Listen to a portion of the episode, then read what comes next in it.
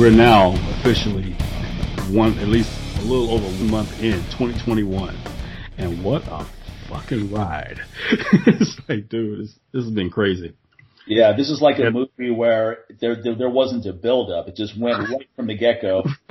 right. The Scene of the movie, we're like, whoa, wait a minute. The opening scene, it's kind of like Ronin, you know, that the Robert De Niro movies back in the day. Yeah, yeah. Like, oh, this is how we're gonna start off. Like, okay, where do we go from here? Jeez, man.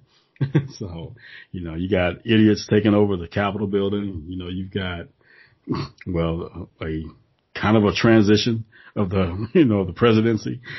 It's so funny because it's almost like, okay, you know, dude never conceded.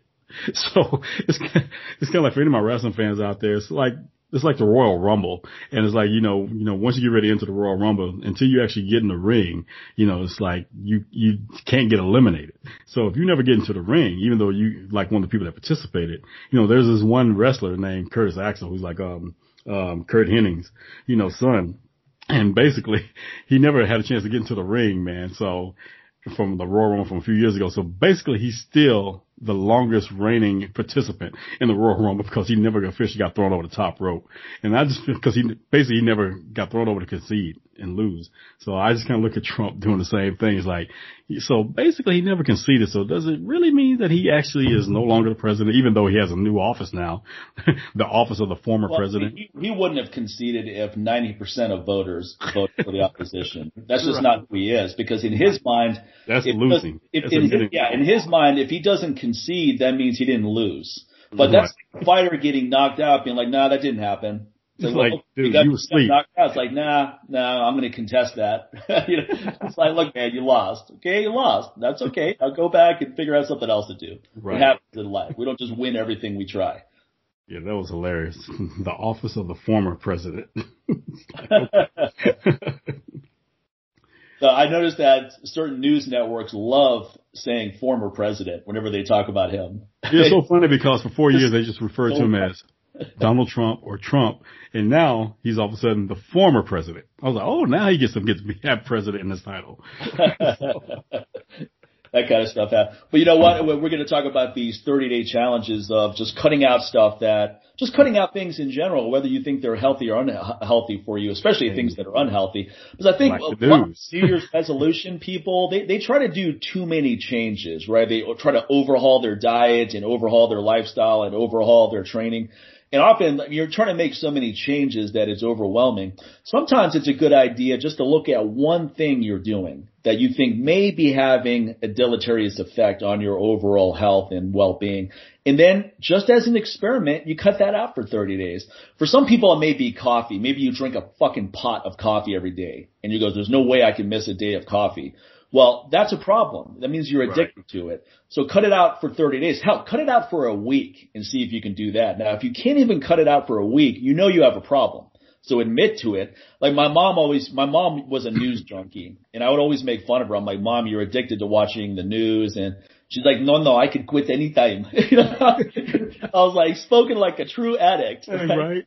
I go, I go, well, just turn off the TV for a week. She's like, why? Uh, why do I need to do that? You know? I was like, there we go, mom. You sound just like a heroin addict.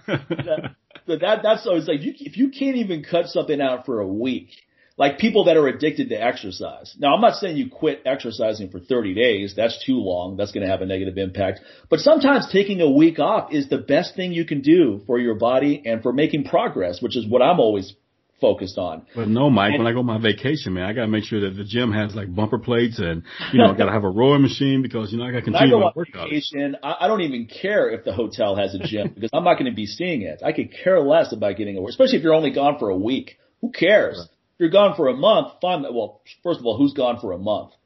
you know, but let's say you are theoretically fine. You know, you find something to do after the, uh, taking a week off. But man, if you can't even take a week off from exercise, you're addicted. You're using it as a coping mechanism. So speaking personally, I'm going to put my little dirty laundry out there. You know, I, I got into the habit of just taking an edible, a marijuana edible, pretty much every night after the pandemic started and I probably before that too, but definitely when the pandemic started, I got into this routine of wake up, have a cup of coffee, have my protein shake, watch lectures, read, get my business going, work out. Once the evening came, I walk, walk the dogs, get home, pop an edible, cook dinner, right? It became very routine. It was something where it's not even so much that I wanted to take an edible. It was just like, oh, okay, it's evening time now. Let me just go ahead and pop yeah, one. Yeah, so how can even enjoy it at that point? You know, because yeah. now it becomes such yeah. a routine. And it was also something where it was like I needed it to relax though. I'm thinking, okay, I need to relax now, so let me take this. And now you're making an association between taking an edible and relaxing. Now the problem with that is, is it can become an addiction now where you need it, you need one to achieve the other. And you shouldn't. Right. You shouldn't need anything to relax. You should be able to just get into a relaxed state. right. Just that. That shouldn't be something where you actually need something to stimulate a relaxed state. And then the real problem also is that when, when you take anything that numbs you out, it's usually because there's something going on that you don't want to address. Right. And unconsciously, that's why you're taking it every night. Now, what's happened since I cut it out? So I, I cut it out for all of January, and I'm going to cut it. I'm going to keep it going for February. I haven't taken an edible for a month now.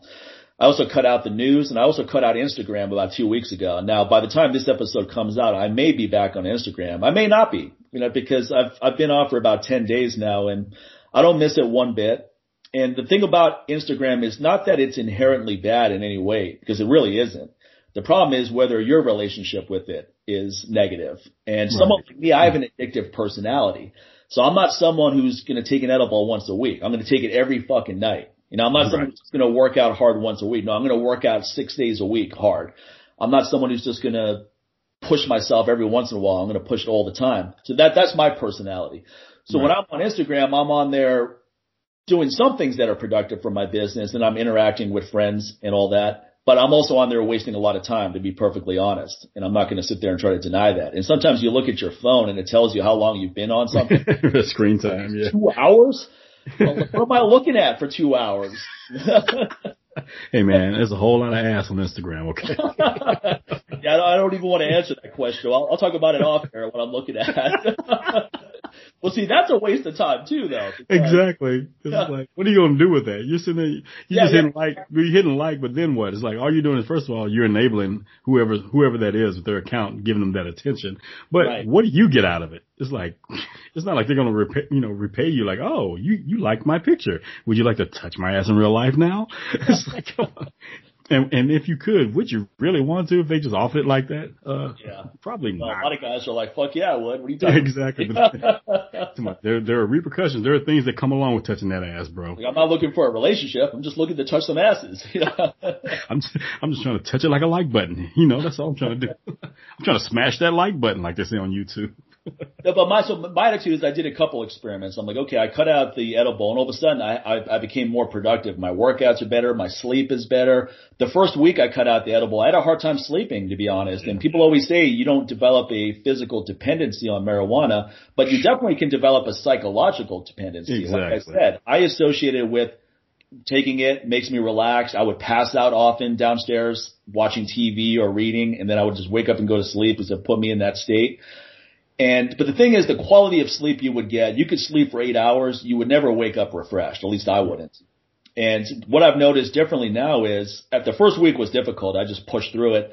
Now my sleep is really deep, vivid dreams. I wake up ready to go. And also I'm really enjoying sleep. Like sometimes I sleep and I wake up in the middle of the night and I'm like, oh man, this feels great. I'm so relaxed in bed. I'm, I'm feeling good.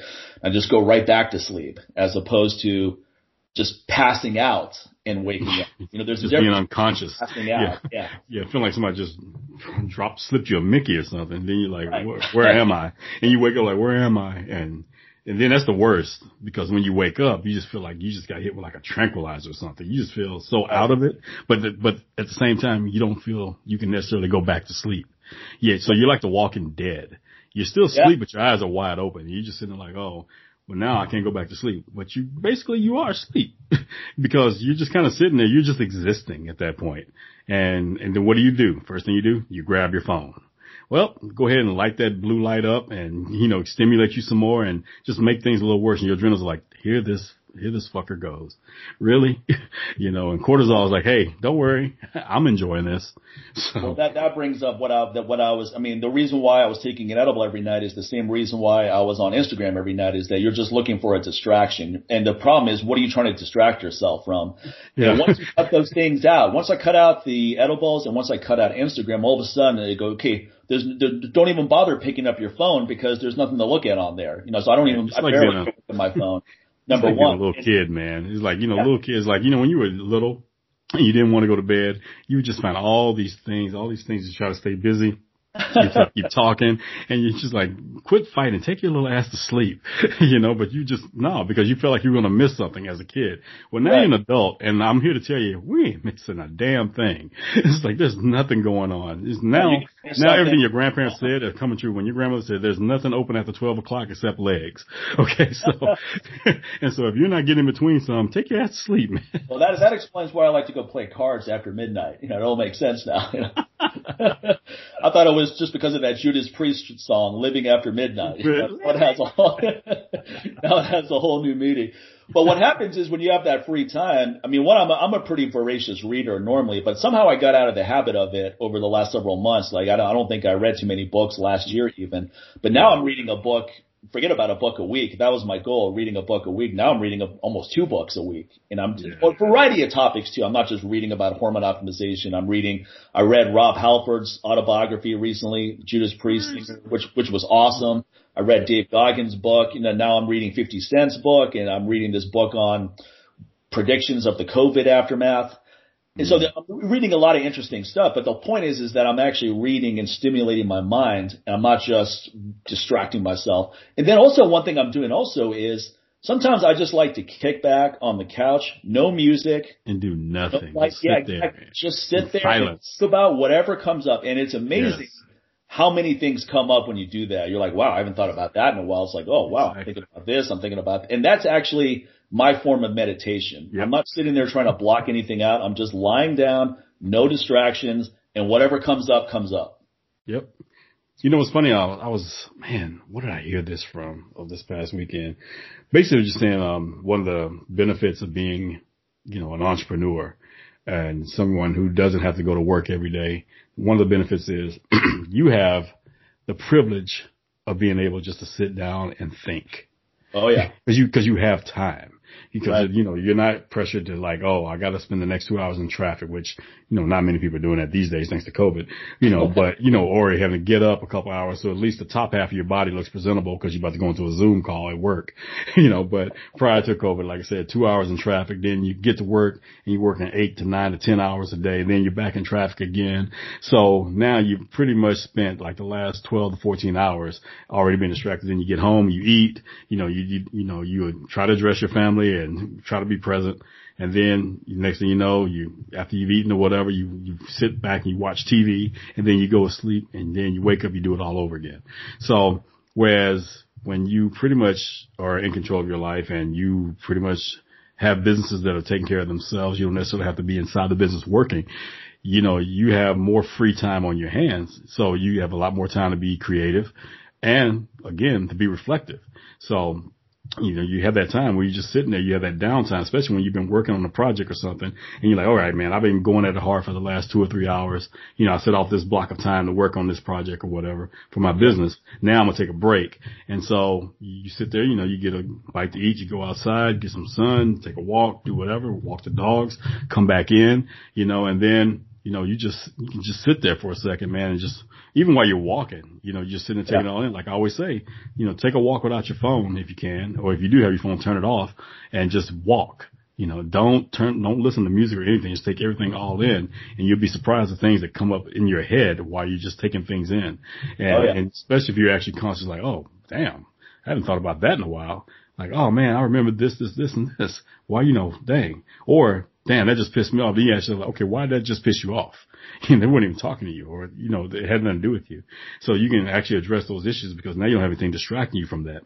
And then you come back, you know, get back on with your day. And then a few hours later after another block of work, you do it again. You just sit there, man. Just, you like you said, man, it's kind of like a meditation where you just okay, I'm gonna relax a little bit, let my brain, you know, just kind of wind down for a second because I've been in overdrive. I'm very stimulated now from just all this hype stuff, these hype ideas I'm working on that, that for my business.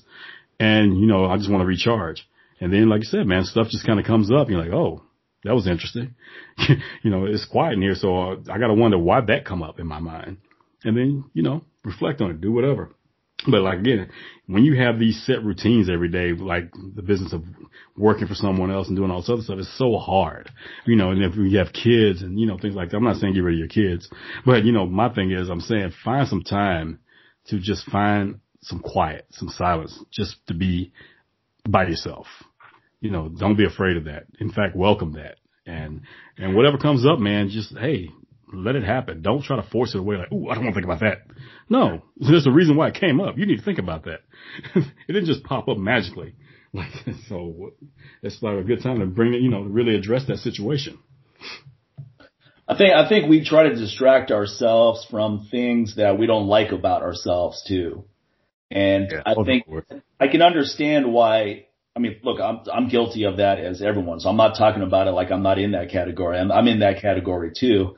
But you're not going to improve if you're always distracting yourself. You have to right. look at, okay, why am I am, why am I the way I am? Why am I like this? Why, why is it I don't like this about myself? You know, so, you know, and, and this is the perfect time to realize that it's not another person's fault. You know, if you're an adult, you know, so you can't blame anyone else. This is a good time to realize like, okay, this is obviously not a so and so issue. This is a me issue. And why is this an issue for me? And then you, and then my thing is at that point, once you realize it's an issue, it's like, okay, now that I realize it's an issue for me, what am I, what am I doing about it? Not going to do, but doing about it like right now. What's the first thing I can do about it right now? You know, a lot of times it is to acknowledge that it, you know, that it is an issue for you. That's the first step. Now you got to realize, okay, how do I make this a non-issue or less of an issue? And what little thing can I start right now to do that? Not, like you said, not overwhelm yourself with all this. Well, I need to do this and I need to do this and I'm going to do this and I'm going to do this and I'm going to do this because then you're going to do this yourself right out of existence of making it happen because it becomes overwhelming. So a little step. Yeah. I, re- I really think the 30 day challenges are a good one for a lot of people. Just think about something that's you know is a problem if you're honest with yourself about it. And it, maybe it's not even a problem. Just see if you right. can out for 30 days. Like, look, you, you like to watch four hours of TV every night and you don't think it's a problem. Maybe it isn't a problem. Maybe you're getting everything done and this is what you like to do. But can you cut it out for even a week? And if the answer is no, then you know you have a problem. And if you or even, even if you have four, you know, you watch four hours of TV, can you cut it down to two and change the type of programming you're watching? So instead of just watching all these different little TV shows or whatever else, can you spend two hours watching a documentary and actually learn something? Yeah. You know, pick up, pick up something new, you know, watch a, a how to show or something like that, you know, where it can kind of motivate you and like, oh, you know what? I haven't built something in years. Now I feel like going and doing that now. And the next thing you know, you're taking a trip to Home Depot because otherwise you probably wouldn't have been motivated for that by watching, I don't know, This Is Us. okay. So, so yeah. So like look at it that way. Again, those little things where it doesn't necessarily have to be super extreme, but compared to where you are at the moment, it is extreme. you know, so it just seems, but it seems less daunting. Yeah, it's it's it's a safe way. A lot of television, especially scripted dramas, they're mm-hmm. a safe way to have a vicarious experience without the repercussions. So you watch these shows where everyone's a train wreck and you're going, mm-hmm. wow, this is highly entertaining and everyone's a train wreck and look how fucked up their lives are. And you're getting this vicarious experience where you think you're able to experience that without the negatives, but you're not really experiencing anything. You're just watching a fake story. Or you look at these train wrecks, so you don't have to sit there and think about the train wreck of your own life. Yeah. you know, you can now you can sit there and you can point at them and, and laugh and like, ha, look at this fool, ha ha ha ha, as if your life is not a bit of a disaster in certain aspects as well. Yeah. You know, we were talking yeah. about that before we started recording. You know how people do that. Yeah, I mean, like Dave Goggins has that whole line. He goes, all of my fears and insecurities are out there. I've written about it in my book. I've talked about it on podcast. It's all out there for people to rip apart. He's like, have at it. Go for it. He goes, just keep in mind that I know, I know you're fucked up too. When you're sitting there tearing apart my life, I know that you're just better at hiding all of your stuff. So go right. ahead. He's like, you're not any better than me. We're all screwed up.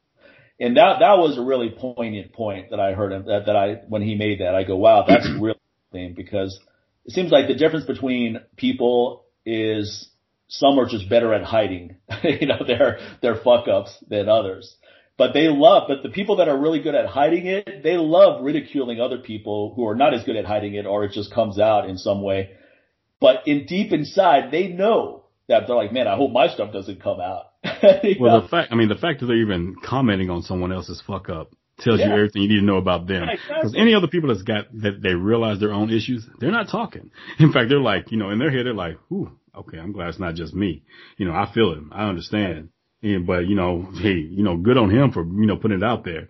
And who knows, you know, it may motivate other people to kind of like really put it out there, you know, or not, but at least motivate them to address it. But the ones that are bringing it up and pointing out someone else's mistakes and their demons, you best believe they are, they are also working in the army, working for the army of demons. They're going out like, yeah. What also brings up another point that I thought of is that people like to put other people on a pedestal, and then when they don't live up to those expectations, they kick people, it right from under them. Well, people are really disappointed. I go, but those are people, man. They're they're just as fucked up as you are. Now you put them on a pedestal. They didn't ask you to put them on a pedestal. You did that. And because you want to believe that there's someone else out there who just has their shit together, understands the world, knows all these different things that you don't know, and you just want to believe that person is there. Now they may be knowledgeable in many ways that you aren't, but that doesn't mean that they don't have the same problems that you do just in a different way. So there's no point being disappointed when they don't live up to your expectations because it was never their job to live up to your expectation. I mean, you already set yourself up. I mean, you already got married to an idea. And so don't get, don't be butthurt when you have to divorce yourself from that idea. Okay, you should never propose in the first place. it was not a relationship that was going to work out for you by putting this person on that pedestal. So again, like like you said, they didn't ask to be put there, but one of the biggest issues you can always have is attaching yourself to these ideas. Because attachment, we already know how that works out for most people. So it's best to be as non-attached, especially to these unproven things as possible. You know, so it's like this, this, this is all imaginary. When you sit there, okay, that person's like this, that, and that. Oh man, he's a big star. Like, look at him. Oh man, I, I love, I'd love to be like him. Oh, I wish I could be that guy. See, that's just your first mistake right there. I don't right. want to be that guy because I don't know that dude's, I don't know his story. And. Even if I did know his story, what makes his story better than mine? I got a pretty epic fucking story at this point when I really sit there and think about it. I've, I've, I've seen some stuff. I've done some stuff and I'm continuing to do some things. You know, so I, I'm I'm good with my life. I don't need to try to live vicariously through someone else because you know even even if you're feeling down and feel like, oh, I've been through this and all these other things have happened to me and I just wish they hadn't happened. Like, no, man, embrace that. Yeah, I know it's better, you know, easier said than done, but hey, that's, you're here. You're still here at this point. So obviously, whatever the hell happened to you, it didn't destroy you because you can actually sit here and talk about it. There are a lot of people who are not around to tell their stories anymore. Yeah. you know, so especially in, in this past year, it's a lot of people are not here to tell their story.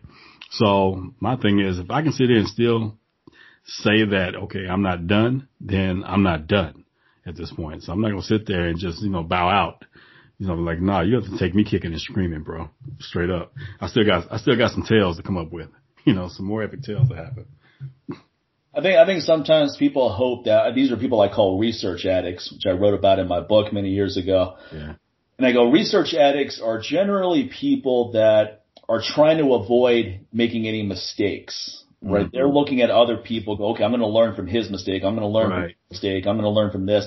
Now, when I was in college in my early 20s, I used to read all kinds of books and I would look at these epic fuck ups that some people made and I would be sitting there thinking, man, how did that person screw up that badly?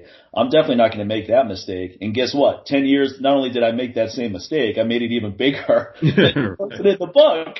And I'm like, how the hell did I get to this place? Because you, you can't, people always say you got to learn from other people's experiences, and to some extent that's true. But the most important experiences you're going to learn are not going to be from someone else's experience. I promise no. you. if anything, you can make you can compare and contrast. You know, so it was funny because uh, I don't know, man. For some reason, I just went on a. Uh, well, actually, um, I think I came across one interview that led me somehow to like a George Michael spree, and I was watching all these these interviews with him. Yeah. Like right after the incident happened, you know, at um Will Rogers Park. And, but basically just looking at, I don't know, for some reason I looked at him a lot differently this time because I was really reading his body language this time. And, you know, especially, you know, that he's passed away and, you know, all the speculation and things like that that led up to his death, you know, what may have caused it. But you know, I'm just really looking at how he handled that situation. And, and I'm looking at his body language. I'm like, okay, I honestly, it seemed like that whole situation, he seemed relieved that it happened. And mainly the reason why he seemed relieved because basically everyone knew that he was gay. His, that, that, that, that mattered to him. His family, his people in his relationship, his friends, you know, which, you know, the people close to him, which, okay, I'm looking at now, there's something to be said about your inner circle and you know, especially the size of that inner circle, you know, it means a lot because I sit there and look at what you know what he went through, and then how these people knew for years, and it never truly came out. Even though, if anyone's paying attention, yeah, the, the signs were there, but no one could ever say it for sure, and he didn't have to because it was his private life, you know. And then I look at like Chadwick Boseman, who you know who played um Black Panther. Yeah. I look at how people, everybody in his inner circle knew about his cancer for four years and yeah. it never leaked, you know. And then um there's another rapper that just passed uh, a few months ago, MF Doom, who died like on Halloween, but it wasn't released. His like his wife didn't post anything about it until I think it was like uh Christmas. So it was two months, you know, in the music industry about someone's life who was pretty popular, especially in underground hip hop, and no one knew. you know, so I was, you know, again, again, again, looking at his inner circle. And so I think I was thinking about these things. So when I'm watching George talk of all of it, you could see that he was truly not bothered that the story came out because he's like, eh, whatever. I made a mistake. So what? But hey, I did what I did, you know, but you know, even his parents were very accepting. His dad called mainly because like, hey, you okay with all this? You know, with the press and all these, that was the main reason why it was such, it was so stressful for his life, of his life because of the press, because of the paparazzi. But then once he did that, it's like, okay, they had nothing else, they had nothing else for him at that point. Once that came out, he's like, okay, now what? And that was the end of it for the most part. It just really wasn't too much more. You know, he could go on living his life. So you, I sit there, you sit and look at people and you think like, okay, if I'm to look at someone's life and think about that, like, okay, that's, that's the part of someone's life I'm to look at and like admire and, you know, and respect is when they can truly, you see someone truly being themselves, being authentic. And when they're not being authentic, you know, the price of being inauthentic, how it, you know, works against them. They acknowledge that and they realize, well, now I can be transparent, be who I truly am and get on with my life. Now, that's not as sexy as, you know, someone being rich and having all the fame and having all the likes and having all the followers and all this other stuff. You know, I said, but to me, that that is far sexier. You know, that, that's the stuff right there when you can just be as authentic as possible and be you and not give a fuck. I'm like, come on, man. How is that not, how is that not something you want to aspire to? you know, but, but again, it's a lot of pain that comes with that. There's a lot of reflection that comes with that that a lot of folks are not trying to deal with. I've been there before, you know, but you know, I tell you, once you get there though, it's, that's a different type of drug. When you can be yourself that's a, that's a totally different addiction right there. Where you can truly say, I don't give a fuck. What, what can you do to me? What can you do truly to me by, by me being who I am and living my life? You know? So just, that's just something, that's how I look at it when you look into these other people's lives. I look at more of like, okay, I'm not going to point the finger. I'm looking like, okay, what did they learn? And is there some part of me that can, that can actually relate to this story? And if not, you know, from a personal experience, well, one thing that can help me relate to the story, I can be empathetic to people that go through these things. And, you know, like, hey, you never know when you come across somebody that's going through something similar. Like, you know what, man, I was, I was reading this book by David Goggins. It's like he went through the same situation, man, and blah, blah. And you give this person a different perspective. You know, so you can be empathetic, you know, and, and not just sympathetic. So there's always like I said, those ugly parts, you know, take a look at those sometimes, and then you can probably find some beauty in that. Hey man, manure stinks, but hey man, you, we needed to actually grow stuff that makes us, help us, you know, walk around this earth as far as, you know, living and eating and things like that. So even shit has a place in life when you think about it. yeah, I think it's, I think when you're always trying to live up to the expectations of others, it's impossible Ugh. to live to your own expectations. It's tiring. Which is the only one that really matters is your own expectations. If right. you're living up to those, then you're doing fine. Just make sure that you have some good expectations right. of yourself. But ultimately, that's what matters. But I, I think so many people are they, they can't live the way they want to, or they choose not to, because they're so focused on the expectations of others. They don't want to disappoint this person, but they don't want to, but, but you're going to disappoint that person anyway because exactly. eventually it's going to come out that you're living a lie. This is not who you are. The sooner that person knows it, the better. Now you can get on with your life and, and do whatever you want. It reminds me of like I've been reading Rob Halford's book. I actually I just finished it a couple of days ago, lead singer of Judas Priest. And everyone knows he's gay now, but he, he was he's obviously been gay his entire life. He just kept that under wraps right. during the 80s. He's in the lead singer of a heavy metal band. He felt it would destroy the band if any of that stuff came out. So he, he had to live this double life where he had to constantly suppress that. He couldn't be who he was. And it was obviously really stressful for him. And I think he he's was so busy trying to live up to the expectations of others, his band members, his family, uh, his fans, right. That it had a real negative impact on him, his mental well-being. And eventually he finally came out and it wasn't even that long. I mean, it was about 20 years ago, but he's been in, a band since the early 70s. So that, that's a long time to not come out, 25, 30 years. And eventually he came out when someone on MTV just asked him about his sexuality and he finally didn't avoid the question. He just hit it head on. And he said that was such a relief for him when he finally was able to do that because now he goes, Hey, look, if I'm going to lose some fair weather fans, fine. Who cares? I don't want to live up to their expectations anymore if my family's going to turn their back on me, fine. They didn't, you know, but I, I think that was a fear in the back of his mind. Is the band going to not want to associate with me? No, they, they don't care. They knew all along for the most part anyway.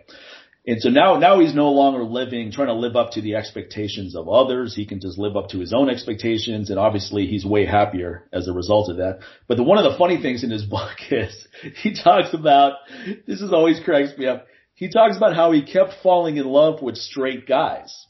But these guys would had a relationship with him, right? They're having sex with him and all that. I go, well, they're not straight guys. right. He's like, you know, they're straight guys who preferred women, but they were just fascinated by me. They wanted to be around me. It's like, look, uh, there's a lot of males that I admire, but I, I if I, I, w- I don't want to have sex with them, you know, it, that's it's, it's that's not something where I'm going. Well, shit, you know, if that's the only way I'm going to get close to this person, so be it. No, no, that's not what I'm going to do.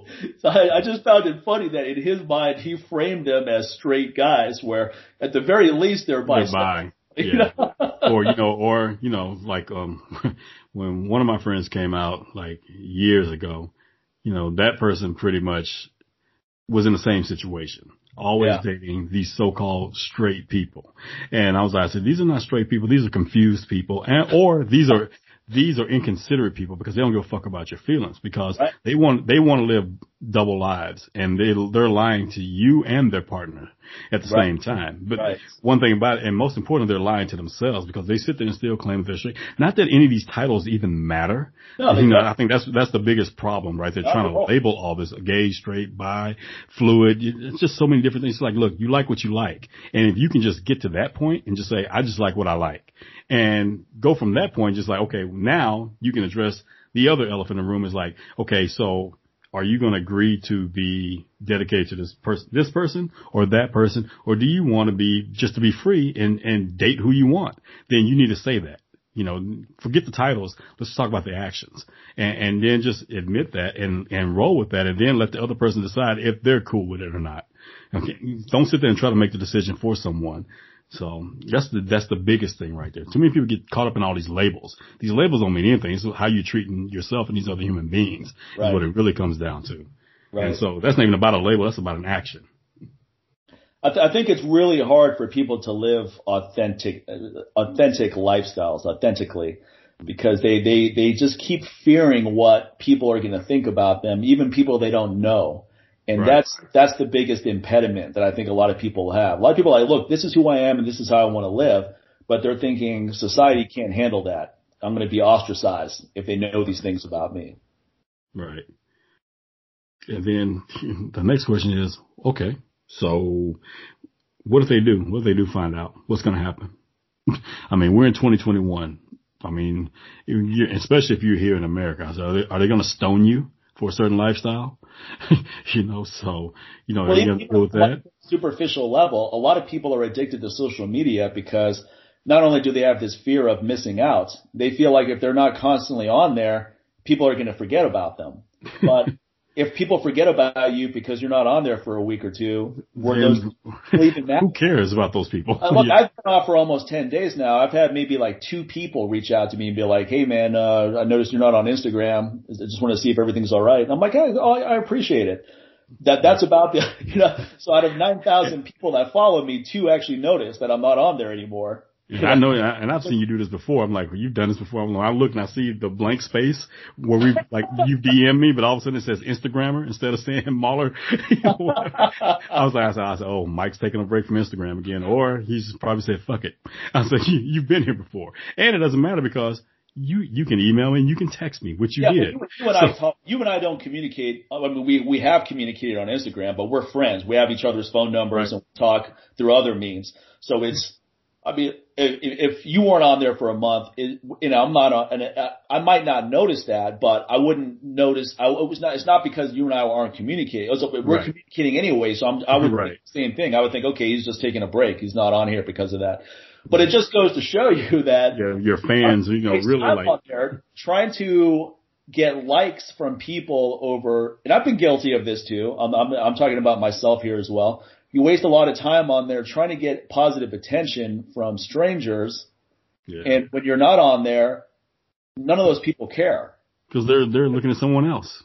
Right now, if I come back on in two weeks and I start posting my workouts again, it's going to be like, oh man, I also made oh, great back, and uh, man, it looks like you've been keeping busy. You know, it's going to be all that bullshit. But even if they even if if they even notice that, because then they may not even notice that you were gone. They just like, oh, also like, true. damn. They'll say to themselves like, damn man, I wasn't his shit wasn't popping up in my timeline for a while there. It's kind of weird, and they'll just go on about their business. Right. You know? And most people are on. Most people are not on there because they care about what anyone else is posting. They're on there to get attention for what they're posting. right. So they don't notice. It's like it's like this one. It's like people that want to be really famous. They want a lot of people to know them, but they don't want to know a lot of people. So they, end up having they have like 1.2 million followers, and they're following two people. Right. they follow two people, and people constantly comment on their post, and they never reply to anybody. Even right. even I've even seen that with people who are even famous you know, replying to someone that's famous. And they, the famous person will reply to that person. I was like, dude, are you serious right now? You know, I've seen, I've seen like, I've seen like, again, going back to wrestlers or whatever, I've seen like WWE wrestlers post something and like, you know, especially like with the women. And then other women in the, in the industry will compliment them or give them some, say something encouraging. And the post, the person that really, that posted won't even reply back. I was like, are you, what is wrong with y'all? It's like, you, you can't even at least hit the heart button just to say you like whatever they replied with. It's like, right. God, it's like you're so in, you're in your world so deeply that you just can't even like hit that. There's a heart button right there by their comment. You know that, right? You don't have to sit there and type something out. Just hit it and go.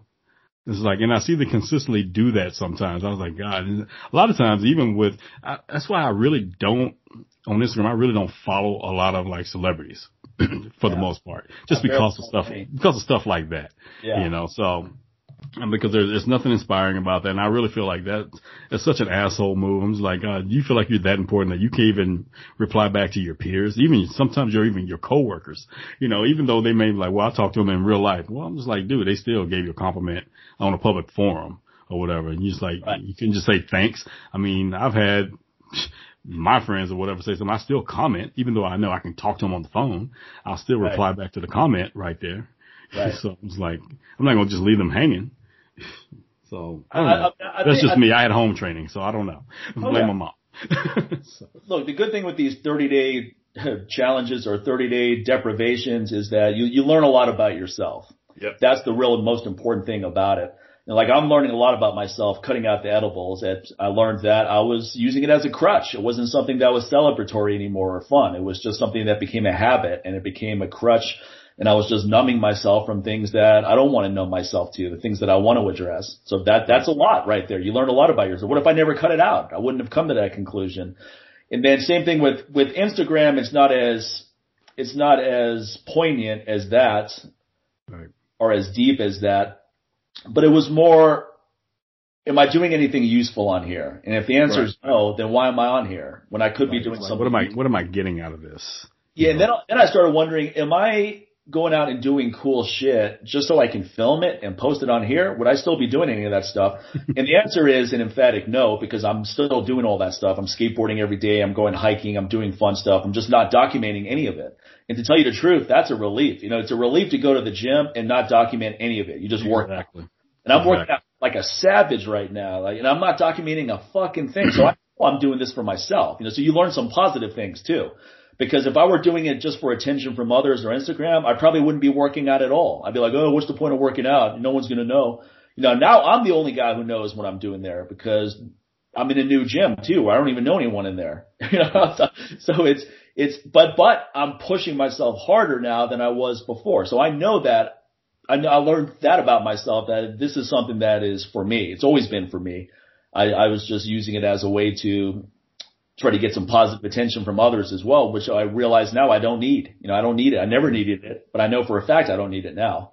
Yeah, I'm the same way. Like when I go to the range, I don't sit there and I'm, I'm probably like when I first got into this industry, I would take some shot, you know, some pictures sometimes when I'm at the range, you know, uh, but really.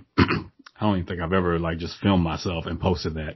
I, I've done a couple of lives when I've been with students, but that's for business sake. I want them to hear me instruct and see how I'm, you know, you know, teaching and using that as marketing. But then again, I stopped, I only did it a couple times. I realized I said, honestly, I need it. I want to focus all my attention on my student, even though when, even though I know I have some who are, you know, they, they can handle themselves. But yet and still, I want to also be aware of what's going on around us in the, in the range as well.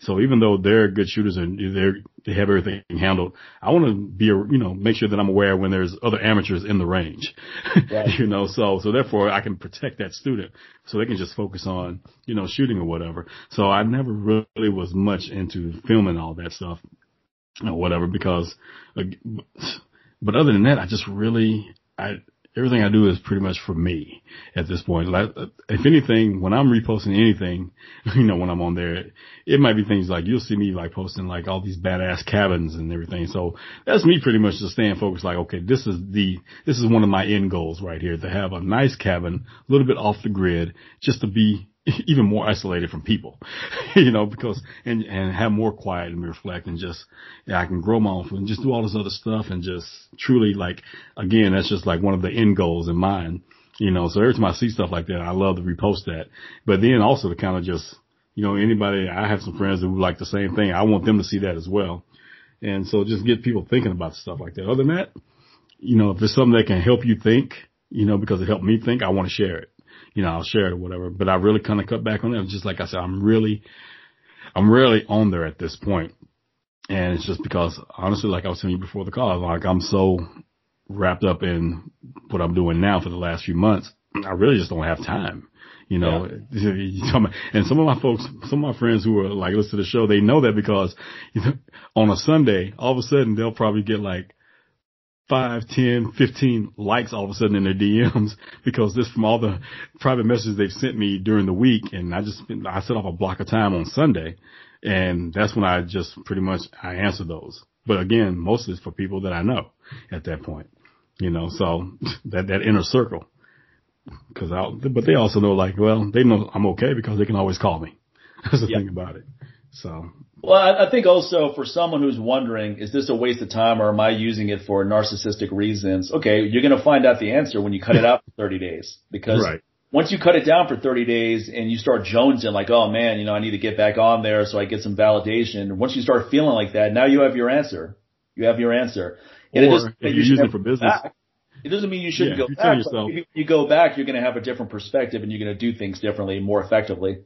Exactly. And if you are using it for business, then, you know, you take that 30 days and then you'll see, see how your business does without you being there actively for 30 days.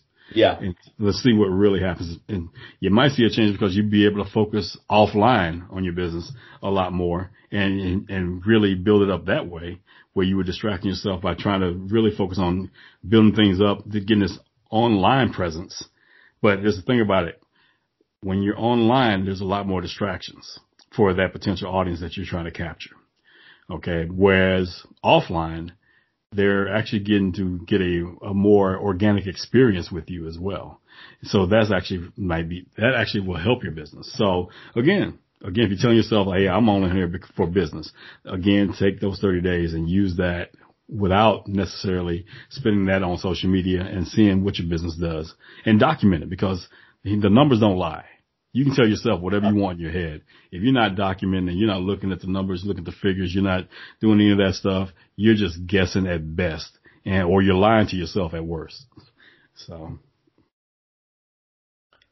Yeah, I mean, and there's a lot, there's a lot of benefits to using these, these platforms, platforms yeah. as well. And yeah. one of the things I liked about documenting a lot of my workouts is I'm able to go back and look at things I did two years ago or three years ago. Yeah. Sometimes I haven't done an exercise in a while and I start doing it and it feels off and I go, huh, what am I doing wrong? And I can scroll through my feed when I was doing it at a higher level and look at my technique and go, okay, that's what I'm doing wrong.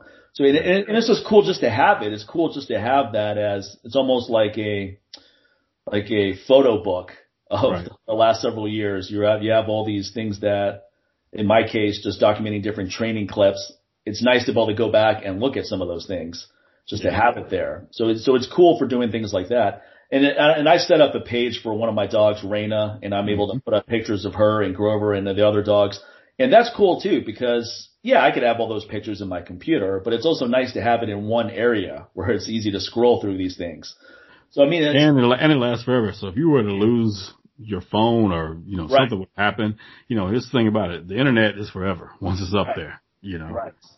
Right. So there's definitely, I mean, it's, it's all, if, if you're, it's, whether it's, it's not positive or negative. It's, it's, it's all about how you use it. So I never look at Instagram like, oh man, Instagram is such a waste of time. It's like, no, it's, it's a waste of, it may be a waste of time the way you're using it. Right. But it doesn't mean that it's a waste of time because there's a lot of people that do good stuff on there. I'm talking about nonprofits, that use it for fundraising purposes, for getting animals adopted, and they use, and it's very effective. They found a way to make it very effective for that. And that's, those are the kind of people I follow on there. I'm not following people that are narcissists posting pictures of their abs every day. Uh, I don't get irritated by that because I don't see it. You know, I don't right. follow people like that. I follow some friends that post their workout clips and that's cool. I like seeing that. But I, I mainly follow a lot of nonprofits on there where I, I see all the good stuff they're doing. Sometimes that's overwhelming too because there's only so much support you can get. Yeah, that's why you start being like, okay, I gotta make more money. it's like, you know, every because, single cause I come across, and I know, I know it's all worthy of donations, but I I just have to prioritize what is most important because I, I can't just donate to every single organization. That used to get me sometimes, like looking at like your timeline, sometimes I'm like, fuck, okay, uh, I, like, damn, I just gave this, this, this, and I'm like, okay, I, now I've seen it. I can't, I can't act like I didn't see it. Now I gotta, it's like, this means something to me. I gotta like send them something, you know, and I'm like, dude, that can be stressful. I'm like, you know what, you know what really helps? Like, how about you just repost it? Okay, but that helps too. I'm like, I said, yeah, but in, some in people some on the internet are flake, so I don't know about reposting it sometimes. so like, I said, I still need to, I need to give something. like, well, damn. the problem with that is, is like, look, whenever I told Ty, whenever he goes on a mission, just send me a text and I'll take a screenshot and post it. Yeah, yeah. Because it's an effective way to show where the money actually real. goes. It's like, look, this is real. This is what these guys do. Yeah. And those posts always get a lot of likes. But do they get a lot of donations? No. Yeah, what happens people see it and they like it and they feel like they did something. right. And then they'll congratulate me. And I was like, look, I didn't put this up to congratulate myself. I'm not the one who went on a mission. Yeah, I donate, but I, I keep it to myself how much I donate. Right. I'm not looking for attention for any of that stuff. And anyway, I'm not looking for attention, period, honestly. I'm not, I'm not posting something like that hoping a lot of people think I'm a great guy. I could care less about that. I want to spread the word and ideally get them donations because that's what saves kids.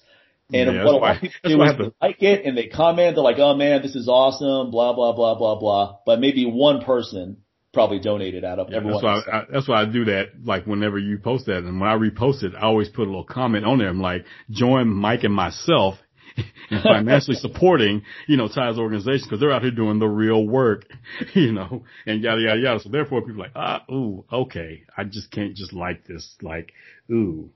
you know, but so. also I know people and you know them too that are very financially successful and sometimes they comment on there, hey, this is awesome. Yeah. And then I'll talk to them offline. I'm like, hey, did you make a donation? And they have nothing to say. And they could definitely make a big donation and it wouldn't affect them once. And right. that, that's really irritating to me. So on one hand, they they want to they see a post like that, they feel the need to like it and say something, and they, they in their mind they think they actually did something doing that. But right. it would have been more useful if they just made a donation and didn't do anything other than that. Yeah, but you know what? At the end of the day, just like we were talking about earlier, I I have no expectations for folks like that. You know, like no. like my thing is like, okay, I, I'm here's what I'm gonna do my part. So I'm going to repost this and I'm going to ask that, you know, people join us in, in, donating. And that's all I can do. What people do after that is none of my business. And therefore I'll never be disappointed, you know, because, you know, at the end of the day, I know what I did. I did what I had to do. Like, not only do I donate, but I, I share the information and that's all that matters. So like, cause at the end of the day, I always ask when there's a problem, okay, so what are you doing about it? So that even, that even comes down to me. So instead of getting upset, I'm like, what did you do though? I'm like, oh wow, I donate every month, and now I've got my family donating, and and I reposted it, and I'll repost every time Mike posts one of those text screenshots or whatever. I'm like, okay, there you go, move on. So I keep doing that because that's all you can do at the end of the day. Well, I mean, it, it reminds me of that last episode of Spartacus where Spartacus is talking to Crassus, hmm. and Spartacus tells Crassus, he goes, on the battlefield tomorrow, I'm going to kill you. And Crassus goes, no, you're going to try. And then Spartacus goes, hey, that's all a free man can do. Right. I, I really like that exchange. yeah, that's it basically summarizes what you just said. You know, right. you can't, you, that's all you can, it's like, look, I know what I'm doing. I know that I can step up and donate whatever I'm donating and I do that. So that, that, that's my conscience is clear with that.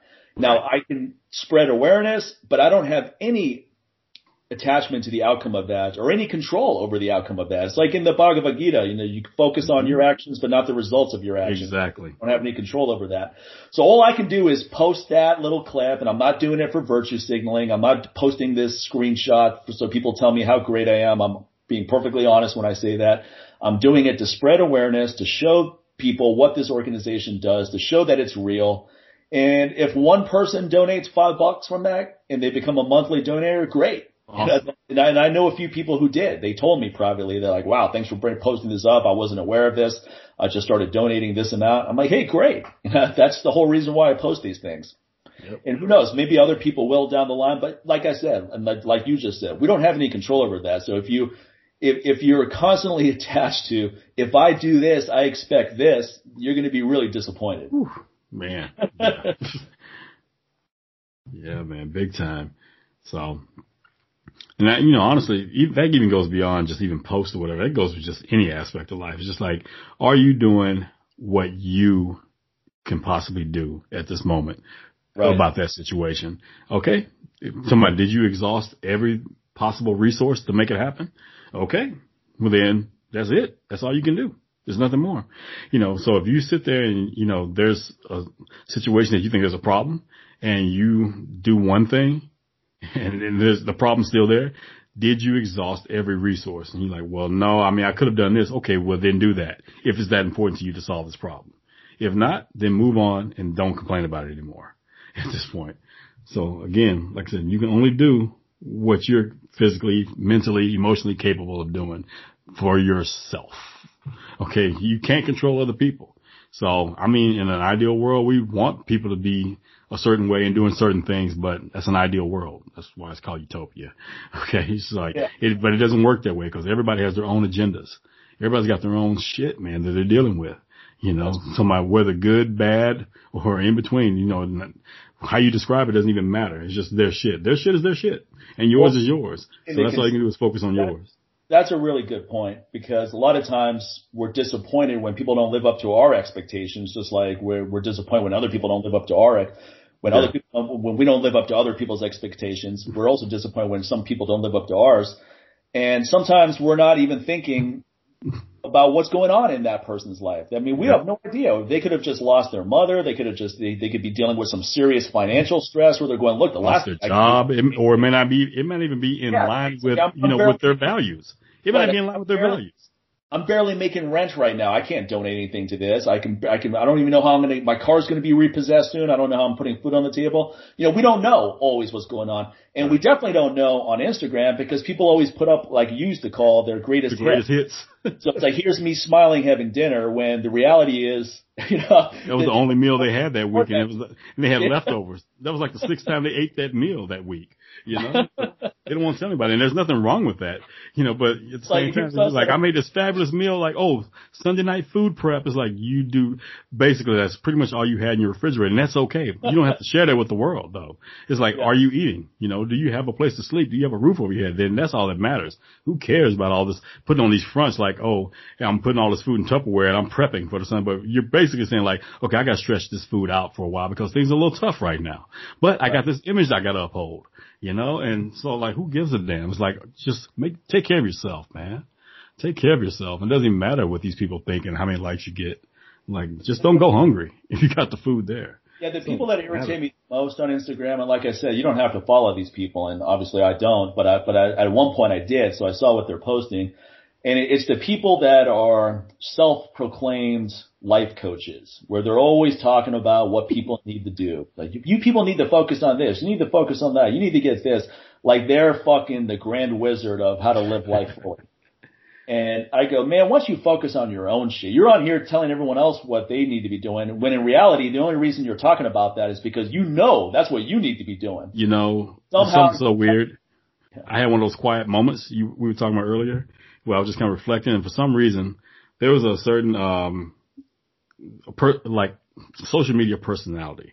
You know, I, I first became aware of this person like on a cover of like, um, of a yoga magazine, you know, and, you know, and I was like, okay, like first of all, she was very beautiful very beautiful. But it was just something about her. And then just reading the article, was like, it seemed very down to earth and genuine or whatever. And then they eventually went on to become a life coach, of course, and, you know, a sex coach and all this other stuff. And they always talked about all these things to, I mean, you know, she was doing great work. She would go over to India and she would go and, um, she would raise awareness and money, you know, for, you know, women that were abused over in India and things like that. And she, she was doing all these great things, but at the end of the day, it seemed like her life was great. She seems so grounded and whatever else. And then just out of nowhere, dude, I'm like, there was times that we actually communicated with each other, like on Facebook. and, and then just one day, I just see that and it was with little fanfare, she had committed suicide. Wow. You know, it's just like, and wow. dude, it kind of it kind of reminds me like um that one doctor that um that you had like um that you were familiar with or whatever that you know talked about that and when he committed suicide. Just kind of like again going back to the disappointment, oh, yeah. how you were disappointed about that.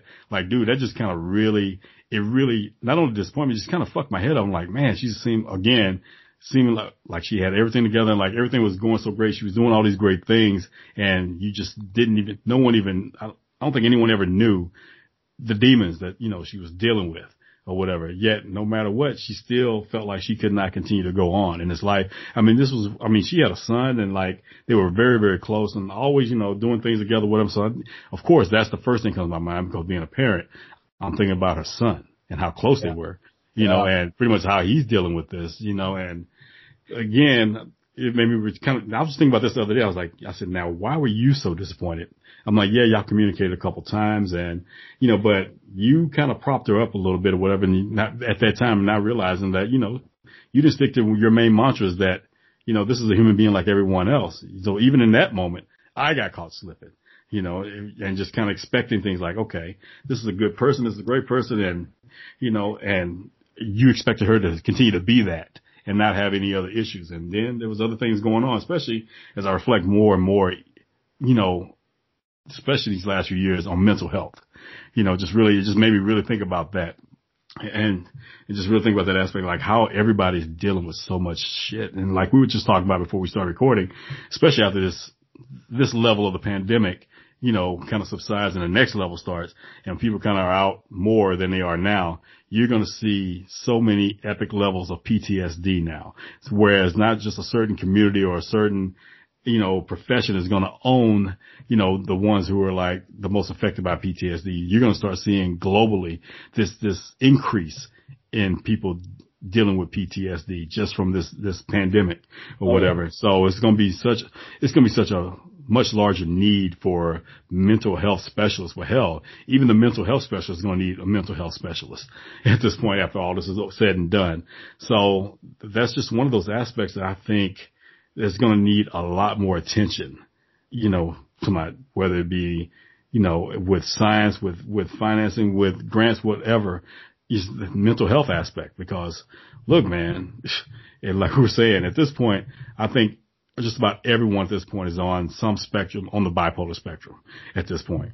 You know, everybody's kind of dealing with, everybody's dealing with these demons more than ever, you know, or they got new demons that, you know, they like, whoa, yeah. they weren't even aware of at this point. So. No doubt. Well, I, mean, I think, I think with the thing with the, all the mental health you're talking about, when, uh, when when people commit suicide, you're like, man, I can't believe that person did it. Honestly, I don't really have that reaction. No, anymore. I, I can. You, I'll, I'll tell you why. I've, I've been through periods in my life where I've been suicidal, I, I, for sure. Not not not where I actually like put together a plan on how I would do it.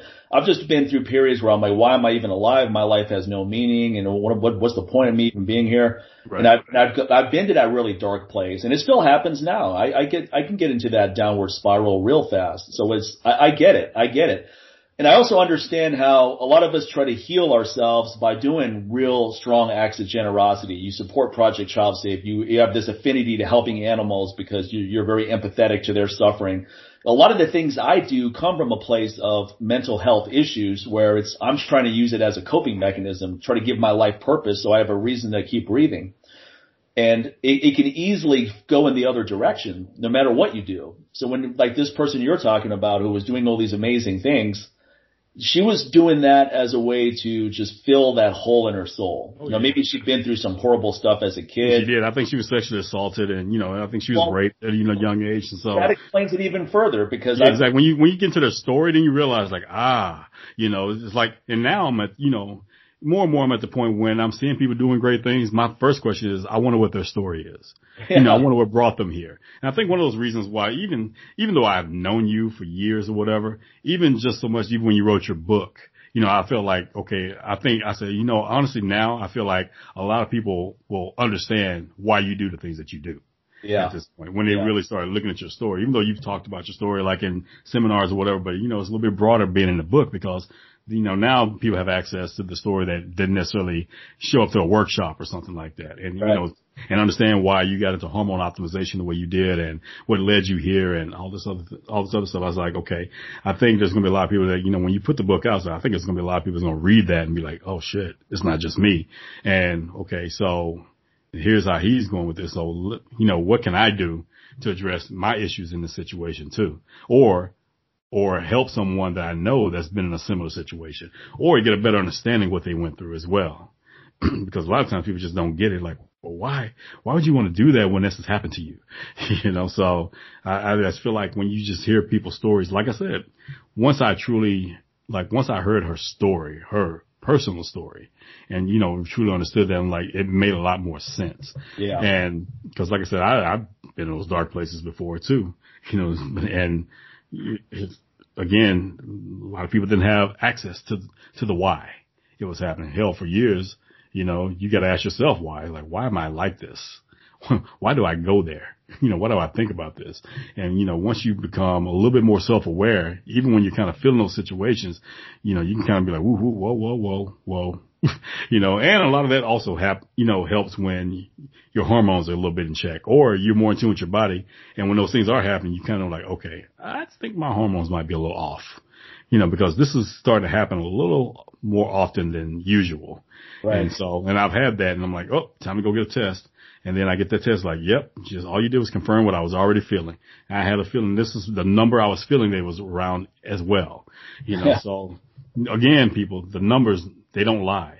So, you know, you can tell yourself whatever. You wonders what their testosterone levels are, and then they go get a blood test, and it's a really good number. All right. the second you start wondering, like, huh, I wonder what my levels are, that means they're probably not very good. And right. when you're really concerned, and when you feel like shit, you know they're not good. You don't have right. to test even. You just you're just doing what you just did. You want to confirm it, and that's just one hormone. So we don't want to get overly fixated on testosterone because there's so many others that are just exactly. as important, not more important. But but a lot a lot of, when you're even wondering, I promise you the numbers are not good. And when you And when you're, when, and when you think they're not good, you're going to confirm that they're not good. you know? Right. It's not going to be like, oh wow, my T levels are through the roof, huh? Because it just doesn't work like that. yeah, I'm, I'm pretty much I'm on the number cycle. Okay, what? How much of what I need to? What do I need, and how much of it do I need to start addressing this? That's what I'm needing numbers for. It's like I already know they're off because I'm like you said, I'm thinking about it. You know, like when things are great, you're not thinking about that. You're like when you're sitting there and you're killing it and you're crushing it, and you know, and man, you're like you're getting optimal sleep, your workouts are going great, you know, right. you're confident and whatever, you know, saying like, man, I wonder what my testosterone numbers are right now. it's like, you're not thinking about that. You're just like, I'm gonna keep killing, I'm just keep killing the game, bro. That's what you're thinking about. You're like, well, you know, what can I knock out next? Like, you know, you, you just feel like, oh, I got this. The last thing you're doing is questioning yourself like, hmm, how are you getting this so much though? so right. how did you get this? How are you crushing it? What is the deal? Well, I mean, someone like me, you deal with you deal with pretty extreme highs and lows. This is the way my brain is wired. So I go through periods where the highs are really high. In other words, I feel incredible. I feel unstoppable. I feel motivated. I'm ready to crush everything I'm trying to do. And I love that feeling. And when you feel like that, you just want it to last forever. But I've been through the pendulum swing so many times, I know it's not going to last forever. Right. Eventually it's going to swing the other way. And now I'm going to have really low lows. I'm not going to have lows like some people have where it's like right. a little bit off. I'm going to be really off. And it's going to be hard for me to get out of bed in the morning. It's going to be hard for me to get my workouts in. It's going to be hard to enjoy anything. And you're just going to have to work through that. And like I've said a million times, the therapist I went through before the pandemic, she said, you're always trying to get out of that situation as fast as possible to get back to the optimal side and you just have to stay there and figure out what it is you need to learn there. Don't be in, right. don't panic when you're in that state. Don't be like, oh fuck, I'm in that state again. How do I get out of this as soon as possible? It's like, right. no, take a breather, figure out why, why you're feeling that way. What lesson can you learn from that? And that, that advice was tremendous for me. It really made a big difference because when I hit those lows now, Uh, I usually, they usually don't last as long as they used to. You know, I could be in a low period for a month. Now it's more like a week or so because I don't try to get out of it. I take her advice. I'm like, okay, I'm feeling off. I'm just going to admit that I'm feeling off. I'm not going to try to take five new supplements to get back to optimal or, you know, right. just start fiddling around with biochemistry right now because I, I know how to get back to optimal. But right now I'm not optimal for something I need to figure out why. Something yeah. that's on personally. It's not necessarily even something that's externally, something internally that needs to be addressed. Yeah, one thing I've noticed, you know, in those situations, I, I tend to see people who, like you mentioned before, who have addictive behaviors tend to behave that way and respond that way. Oh yeah. You know, you know, so I mean, you know, I, I'm around someone with an addictive behavior and it's the same way. It's like, oh, it's like extreme highs and extreme lows, but it's rarely that, that, that middle ground, right. you know. In right. fact, when they're in that middle ground, they're like, okay, what's, what's wrong? What is, okay, what, what's the problem? you know, if something's not, you know, yeah. going extreme one way or the other, they feel like something's off. I'm like, right. no, this is, this is the good space. That middle part, that gray area is where you want to be right now. You know, so, and, and so I think that was the issue, like with my wife and I, you know, she's like that. She has that addictive behavior. And, you know, but one thing when she's, like you said, when things are going great, man, she just boom, she is on. When things right. are low, it's like, it's a crash. And, you know, I'm usually sitting here in the middle. And for the longest, she would think like, that was, you know, it was almost like, dude, you, are you good? you know, because it was just so looking at both sides all the time. You right. know, like, like it was never too extreme either way for me, you know, oh, because I'm just like, ah, I'm always thinking about someone needs to remain calm you know, because this world is chaotic as it is. And so I said, I've always been the one that just want to be, I kind of like, I want to be a gray man in a lot of things where you can just kind of blend in because I feel like I kind of like, okay, when people are like extreme on one side or the other, you can help kind of bring them back to balance and like, okay, it's going to be good. You, you're going to be okay. you know, whereas, you know, we're frustrated. She's like, I just want you to get excited by something. I said, Oh, I'm excited. She's like, really? Did you hear? Listen to you. Do you sound like you're excited? I said, no, I'm good because I'm so detached from so many things. I'm like, but the thing is, it, you know, like just say like, for example, when we first got our first house together. And then once it was finalized, it's like, okay, we closed. She goes, Oh my God, aren't you excited? We closed on the house. I'm like, that's cool. I'm, I'm happy. She goes, really? I said, well, I said, at the end of the day, it's, it's a house. I said, Yeah. so it can burn down, it can do whatever. I said, but at the end of the day, I said, I said, as long as I'm with you, I'm good. I don't care. We can be on the freeway in, in a cardboard box now. It won't be as optimal. you know, it won't look as good as this house, but you know, I'm like, we'll figure it out because we're two creative minds. We're highly intelligent and we'll figure it out. So obviously something extreme had to happen for us to be living under a bridge. So, you know, if we lost all our money, I know we can make it again. You know, I'm not worrying about things like, so that, that's how I look at it. I said, because the these are things to me. You know, the things that truly matter, you know, it's just like, you don't necessarily have to be extremely excited about it, but one thing about it, cause it's, it's one of those things where it's, it's so, it's a marathon. So I'm not sitting there trying to blow, blow a gasket out like, oh my God, I'm married to the greatest woman in the world. Ah, doing Tom Tom Cruise jumping up on couches and everything. But now look at him. okay. So, Well, you know what? That's actually a really good point because a lot of relationships are bipolar too. They have these Oh, super highs and they have these super lows, and those kind of relationships never last ever. They're No. never going to last. It's toxic. It's too. It's it's too much. It's too much. It's too back and forth. And you and I know people that have been in relationships like that. We know one guy in particular that was in a marriage like that for a long time. oh my God. we won't we won't bring him up, but anyone who knows him knows who we're talking about. Right? But you know what's funny? The, the way you just, I'm, I'm similar to you in some ways. I'm similar to her in some ways, Paulette, because Yeah. I, I'm on, I'm on those, I'm, I'm that, I'm that addictive personality and I deal with the highs and lows as well. But I'm also like you where I don't get excited about material things. Like when we bought our house, Carol and I, I wasn't jumping up for joy. I was like, okay, great. You know, so what? Not that I was like, uh, like disappointed or anti. Yeah, you're still grateful. I thought it was Yeah. cool, but I wasn't like, yeah, fuck yeah, we bought a house. It wasn't like that. And she was more excited than I was. But Carol's also like you in the sense that her person, her mood is very steady. You know, she doesn't Yeah. deal with super highs and super lows. She's very steady. Right. And no matter what's going on, that's just the way she's wired. Yeah. So it's, it's, it's, which, which is a good thing because for two people to have the exact same personality is not great. So if both of y'all were steady, y'all be boring as fuck. Okay. Y'all probably wouldn't get a lot done, you know, so everything would just be too calm. You know, to the point where there is no excitement. If you were both like truly extreme, then you got a Bobby and Whitney situation. I think even Bobby Brown had to kind of pull back. I think even Whitney Houston was too extreme for Bobby Brown. He's like, you know what? You keep smoking crack. I'm gonna go ahead and smoke weed because I, I just, somebody needs to be calm in this situation. Yeah. So, you know, just, yeah, you just can't have it. It's just kind of like a Kim Kardashian and Kanye. I think when you have two ultra uber narcissists together, you know, at some point, like even Kanye, I think had to pull back. I'm like, his narcissism couldn't even compete with Kim's. so he's like, you know what? I'm gonna let you make it. You can have all the camera time. I'm gonna go to Wyoming. you know, it's extreme when a brother decides to move to Wyoming. Okay. oh yeah. You No, know he wants some. That man wants some peace. so he he is like going. He's he's going to an extreme to get peace. He's, I'm just gonna hang out with Ted Turner and the Bison. Okay, that's all I'm gonna do. Yeah, yeah, you're you're taking your you're you're marginalizing yourself at an extreme level to avoid uh, what you're dealing with. I mean, you bring up stuff that reminds me of my first marriage where she was way more bipolar than I am, and it was similar to what you just said. It was like, look, I got my own mental health issues. I got to deal with your demons now. This is too much. Right, so So, volatile. like, like someone has to. You can't have two people that, that have the same exact problem. Now she didn't have the same exact problem because I was nowhere near as bad as her mentally. I mean, I have my little swings, but not like her. Hers were psychotic. You know, she could have been locked up the way she swung. But it, but it was mine were similar enough that I was like, I, I can't deal with yours. You know, I'm not in a position to deal with yours because I need to stay on top of mine.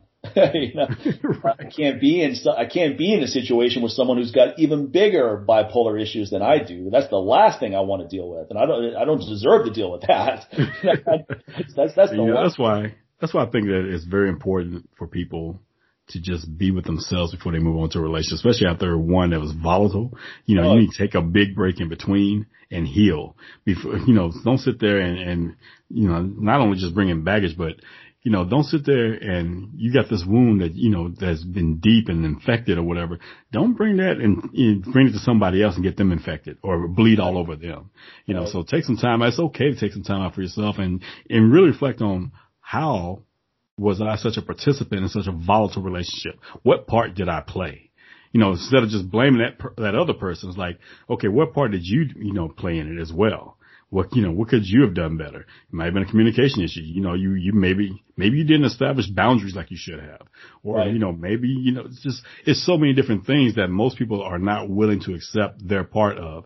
You know, look, the, my first marriage, I, I, I would, I accepted all the things that I could have done better, you know, and that's what makes this one so much better. You know, a lot of people are like, well, that kind of sucks, you know, that, you know, this one person goes through all this stuff and then the next person reaps all the benefits, you know, I'm, but I'm, I would hope that, you know, whoever she's with at this point, that theirs is just as better, you know, from all the things that, you know, we learned, hopefully that we learned when we were together. That's all I can hope for, you know, because I don't wish any ill will toward her. You know, I, I really want her to, to be happy and be successful, especially, you know, hey, it's the mother of my children. You know, I don't want them to have to have a parent that's going through stuff, you know, so, but, um, like I said, man, take that time out in between just, you know, work on the one of the, actually work on the most important relationship you'll ever have in your life. And that's the one with yourself.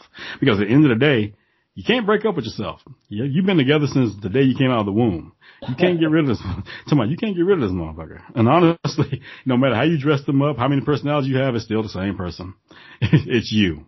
And to my, and it's going to be with you from day one to the last day. First breath to last breath. You're going to be together, you know, one way or the other. So, no matter how much you change yourself physically or how much yeah, money, exactly. how much success you achieve, you're still the same person in there. It's still in there. That you're trying to escape is always going to be there. Is that that passenger that never leaves? It's right there. Exactly. exactly, man. So, yeah, you know that's one of those things. Like, um, you know, we definitely, you know, talking about, you know, you know, kids and co-parenting and all that. You know, some of these things we're talking about, man, I think is like we really I think it would really help if we knew these things or told these things as kids. You know, yeah. we're so, you know, parents protect their kids so much from this stuff. I don't want them to have to worry about these different things. And kind of brought, and I was telling you about this article that I read, um, um, that Elon Musk, his mom had wrote for, um, Inc. magazine. And, you know, you're talking about the, you know, what, what do you do when you're, okay, you're the most, right now, this dude is the richest man in the world. Okay. But not just all about the money, but he's probably one of the most innovative men in the world, people in the world right now. You know, just really forward thinking, a futurist and all that.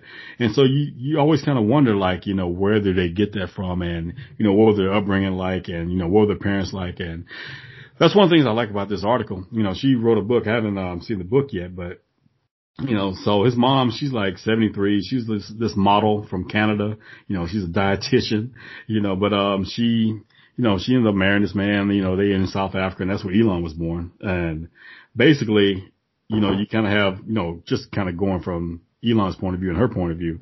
You have this tale of two parents, you know, you've, which happens for a lot of people. Eventually she became a single parent and was raising, you know, three kids on her own, you know, and then, you know, before his high school years, Elon was raised by his dad, you know, and, well, he went to live with his dad, I think when he was nine. But, you know, he, you know, Elon's going on record saying that his dad was a terrible human being. You know, I don't know exactly, you know, what's behind all that or whatever. Then eventually he came, but, you know, live with his mom. So, you know, basically they were asking her like, you know, what the things, you know, how do you, how do you raise successful children? Like, what are these habits that you instill in them and make, you know, help them be successful? So, you know, she brought up some points that, you know, I've, in previous episodes, some of the things I've actually kind of just said or hinted toward, you know, just kind of my approach to raising kids, you know, and a lot of these things like my parents, well, my grandparents who raised me, you know, that was their approach or it was certain things that I wished were their approach, you know, so, you know, one of the things she was talking about though, you know, first off is, you know, put them to work at an early age you know, we don't really see that anymore. You know, a lot of these kids now, you know, everything's kind of being handed to them at this point. They're not even really doing chores anymore because you got a lot of these parents who, when they were kids, they hated these things so much that they're going out of their way to make sure their kids never have to do those things. That they don't have to, as soon as you wake up, make up your bed. I mean, something can be said about as soon as you wake up, making your bed up.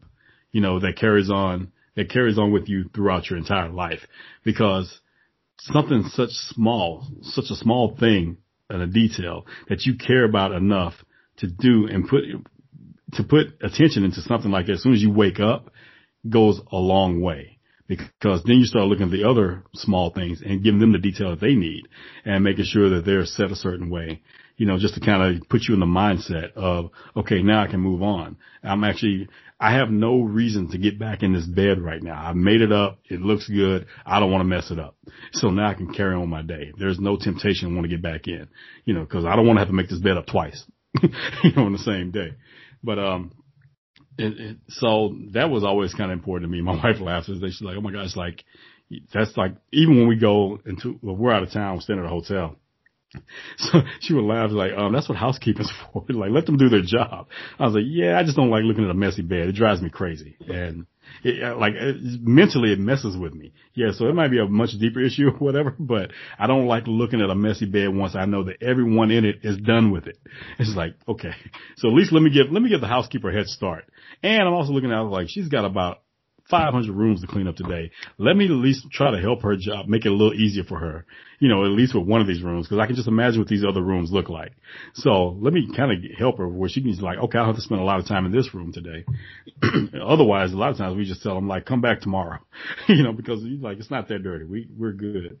But, um, yeah, man. So again, there's just something can be said about, you know, putting them to work at an early age and they can appreciate hard work and appreciate the grind and, man, it's just like, I, don't know. I, I appreciate the fact I'm like, dude, having two jobs, you know, when I was 16 and one of them was it, going toward a career in which I was interested in and one was just necessary so I can have a paycheck to go and take care of my BS, like going to the mall and putting gas in my car, you know, so, you know, I, I was afforded that opportunity to do both. I mean, working at McDonald's, you know, part time and I'm working at a radio station at 16, which, you know, wasn't paying much, but that experience is, I mean, that happened at 16.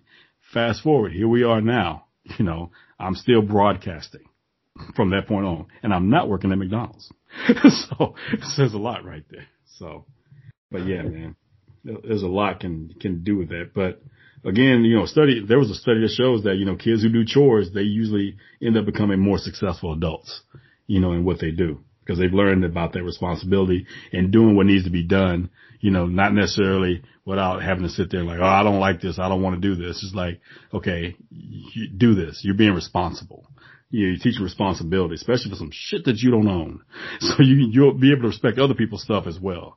So if you're making up your bed, which is not really your bed, you're making up my bed because I'm the one yeah. paid, I'm the one who paid for it. you know, you're here, if you're going to live here rent free, you got to do something. You know, you got, you got to do your part. You got to contribute something to this society called our family. You know, and then guess what? Once they go out into the, the other society, then hopefully they'll do something to contribute to that meaning, you know, contribute something meaningful. You know, there's a lot of people contribute some bullshit to society as well. So, but yeah, so that, that was like the first thing she pointed out. Kind of went off on a tangent on that one. But again, it takes us to number two, where she says, you know, treat them like adults. And that right there, man, oh my gosh. You know, it's, that right there is also, you're showing a child that you trust them. Now, you can still protect them still, but like I'm, dude, I'm one of those dudes that never, even when my kids were babies, to talk to them and baby talk and all that, I talk to them like a human being because I feel like that's a more effective way of being communicate, you know, you know, communicating with them. And it'll help them with their communication skills, not making all these little sounds and all this other stuff and speaking in baby Yoda to them and speaking backwards and all this other stuff because you're not helping them out by doing that. You know, my thing is you really, they, they, they, these children are picking up on that. And I think it really helps them you know, enhance their intelligence by speaking to them like a human being and not a thing, you know, or just all this cutesy talk or whatever else. Yeah, it has its place, you know, but at the same time, as they start getting older, they start developing speech and they're de- developing conversations to really just, you know, be straight up with them, just have that conversation. Even when they ask questions, my thing is don't just say, don't just reply with, oh, well, because when they're asking a question, asking a question. My thing is if you can be as transparent and, and be on a level of their age and level of understanding as possible. First of all, you're, you're earning not only respect from them towards you, but also to themselves because they feel like, oh, you know, mom, they, they talk, mom or dad, they talk to me like, oh, like I'm a person, like you know, they don't necessarily think of maybe a, you're talking to them like a grown up, but you're talking to them like a person. You're not down talking them. You're not trying to treat them like they're dumb or stupid. They don't understand.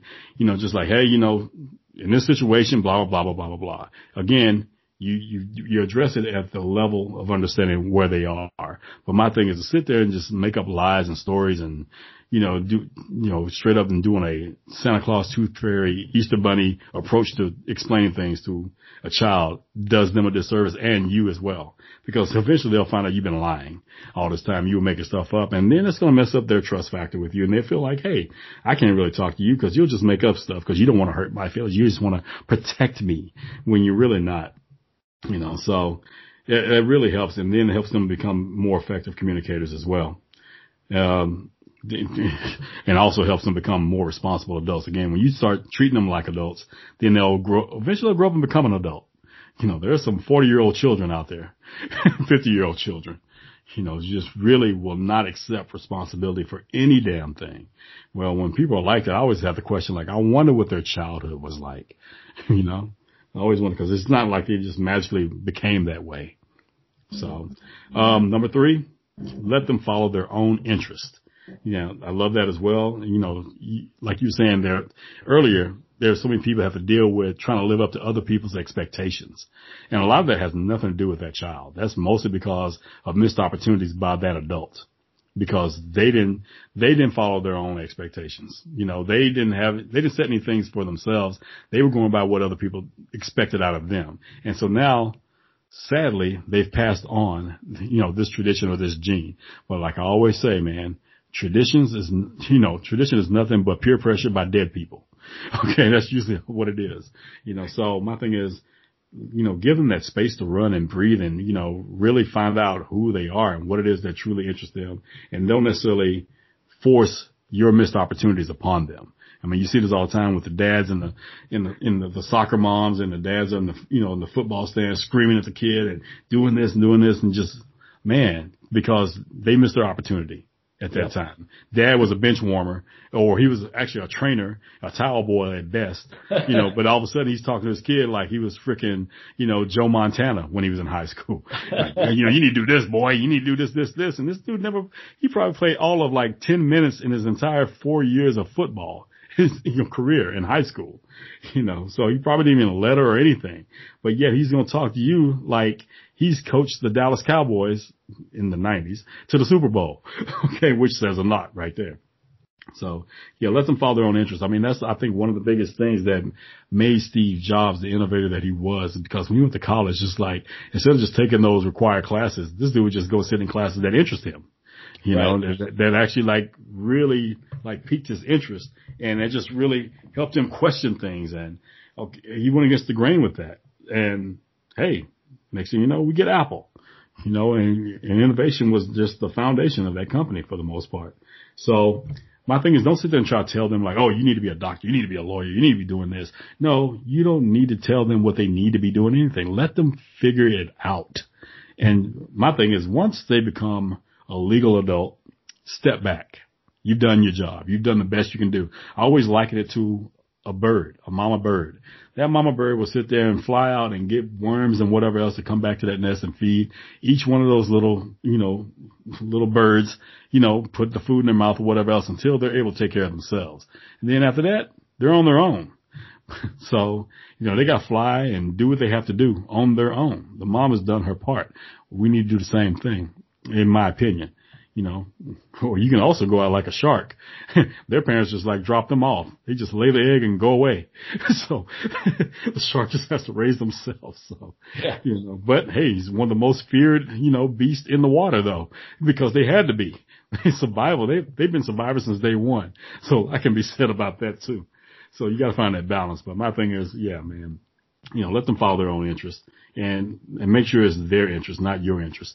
Whatever your interests are, you haven't followed them, hey, take some time to do that, especially once those children have grown up and moved on.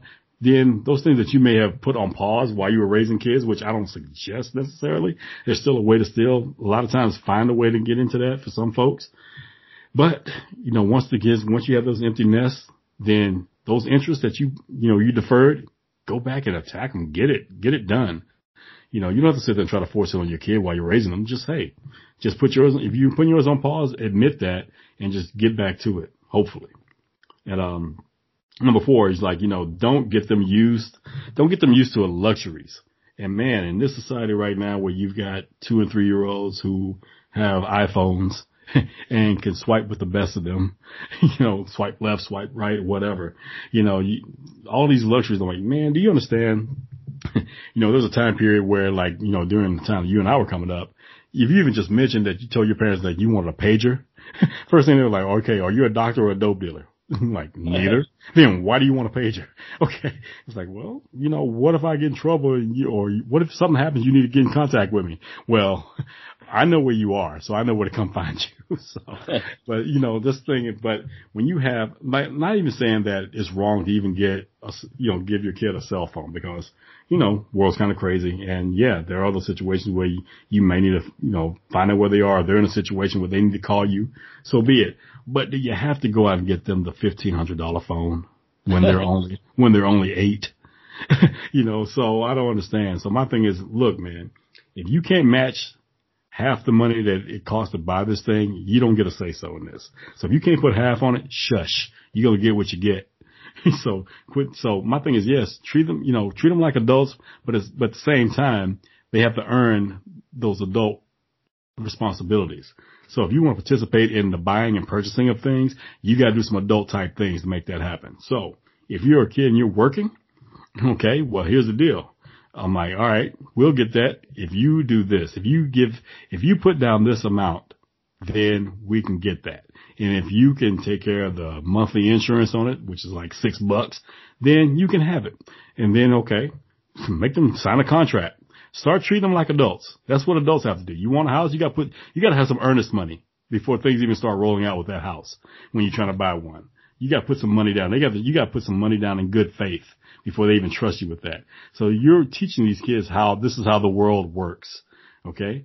And you don't want to sit there and do what you're supposed to do, your responsibilities, chores, whatever. Then when you take something from them, mean it. Don't give it right back. And, and don't do that split parent thing where one parent takes something away and the other one like, you're the softy and you're like, ah, okay, you, you've been punished enough. Dude, it's only been an hour.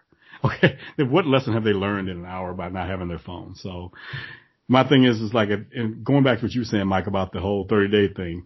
Look at your yeah. kids. Take their phone away from them, especially during like, let's say winter break when they're not in school. They're with you. Take, if they get in trouble, take their phone from them. And if they're acting a fool and they're like, oh my God, I gotta have my phone, cell phone, that's a problem. That is a problem.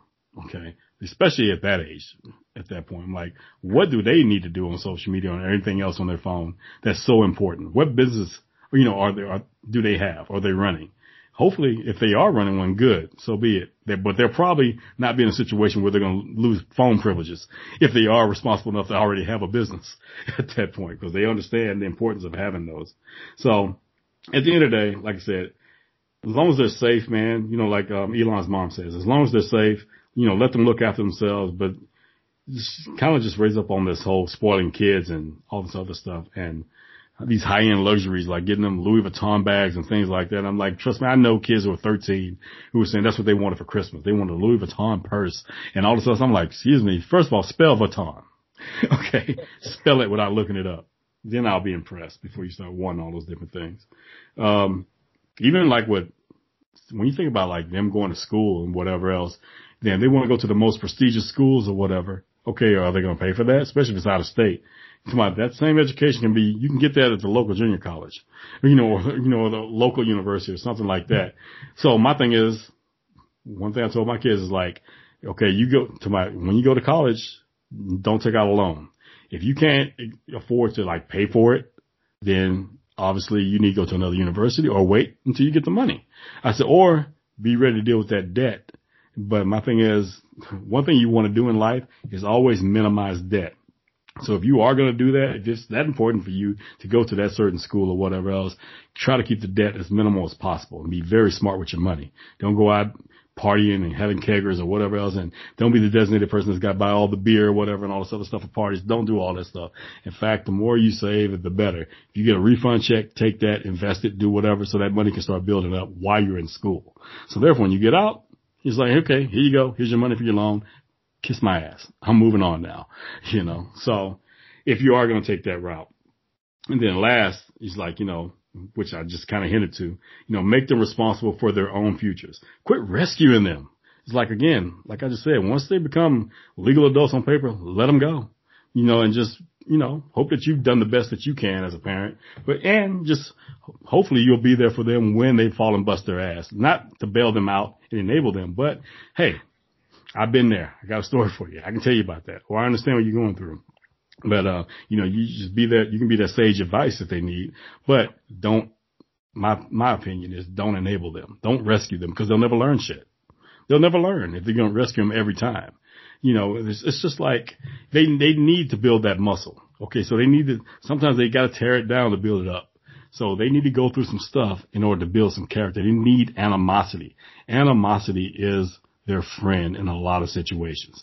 It's going to make them a much better human being. It's going to make them stronger, you know, so just think about that because if you sit there and remove the obstacles away from them each and every time, you're not helping them at all. So let them find their way. And like I said, just hope for the best. That's all you can do, honestly, if you want to raise some responsible adults. So yeah, those are like our five points man, you know, I like those. A lot of those I've talked about before in previous episodes. But, um, so that's from Mama Musk herself. So, yeah, it was really good. yep. Yeah, I can relate to some. I mean, I didn't grow up with a, with parents that were encouraging of unconventional ways to make a living. That's for sure. Yeah. Because both of my parents were PhDs, so they saw certain routes they they saw routes that they went down as the optimal routes for myself and my brother, my older brother Roger, to go down. Yeah. So I remember when I decided to major in religious studies, my dad was adamantly against it. He goes, "That's going to be a total waste of time, and no, you're not going to get hired for a job." Now, if if he were, what he should have said is, it doesn't really matter what you major in because in terms of getting a job, because no one cares. Not once I applied for a job where anyone looked at my university degree or asked for proof of it. They could care less. I could have, first of all, I could have lied and said I majored in business administration and no one would have known any difference. Right. It doesn't, number one, it doesn't matter what you major in. So you might as well pick, now if it doesn't matter what you major in, you might as well pick something that's of interest to you. Or just don't go at all. Go learn a trade if you want something specific. If you yeah. want, you want something where you're actually going to have a job lined up or you're going to be in a position where you look appealing to hire, then you have to go through some kind of trade school where it's obvious that you picked up a skill. But just go into a liberal arts college like I did, you're not qualified to do anything except, except be a teach. teacher. Yeah, exactly. So, and I didn't want to be a teacher. I majored in religious studies not because I wanted to be a professor someday. I just found the whole topic really interesting and I have no regrets whatsoever about majoring in that. It was definitely the right thing to do for a very important reason. One, it taught me this. I'm only going to be good at things that I'm interested in. I'm not someone who gets A's in classes I don't give a fuck about. I got straight A's within my major. I didn't get straight A's in other courses that were requirements. I would do the minimum needed there. Right. move on. And then I would, in the stuff that I actually did well in, I wasn't pursuing the A. It was just a side effect of me being so interested in the topic. So I learned a very valuable lesson at a young age that I'm only going to be happy and I'm only going to be good at something I'm genuinely interested in. And once I got into the real world, it was the same thing. It's like, you know what, you're not going to make a money as a trainer. You know, no one makes any money in the fitness industry. Like, like my parents are experts on the industry. They have no clue what they're talking about. And long story short, everybody knows the rest of the story. I got into the industry. I did extremely well in it. I'm still doing really well in it. And it was because it was something I wanted to do once again. So sometimes you're, you're not going to have those supportive environment. I'm not saying that my parents weren't good parents. They, they were just coming out what they thought was the best route for me. Right. They couldn't conceptualize what I created. I mean, they had no idea that was possible. They just could, they couldn't believe. My, my mom told me this. You know, a couple of years before she died, she's like, I had no idea that you were this ambitious or that you were this driven and that you could make all these things happen. And I was like, yeah, you didn't. You had no idea, but I did. You know, that was the most important thing is that I knew, I knew what I was capable of. So it didn't really matter what my parents said or didn't say if they were more supportive, would that would have been great? Maybe, maybe not. Maybe it didn't matter at all. you know, right. you have to you have to get to a point where you have that self belief in whatever it is you're trying to achieve. You also have to be honest with yourself too. Now there are plenty of people that can do a regular job that they have no passion for whatsoever, but they can do it and they can do it well. And then they have their free time and they're like, that's it. I don't have to think about the job. When I go home, I can just kick back. When the, my weekends are mine, I'm not thinking of when you're an entrepreneur, you're always thinking about what you're doing. But if you like what you're doing, that's not necessarily a bad thing. So you just have to be honest with yourself and, and your personality. Me personally, I knew that I could not be happy doing a job I'm not passionate about or a vocation I'm not passionate about. I had to be, it had to be something of personal interest to me. There's yeah. no other way or there was no other route for me.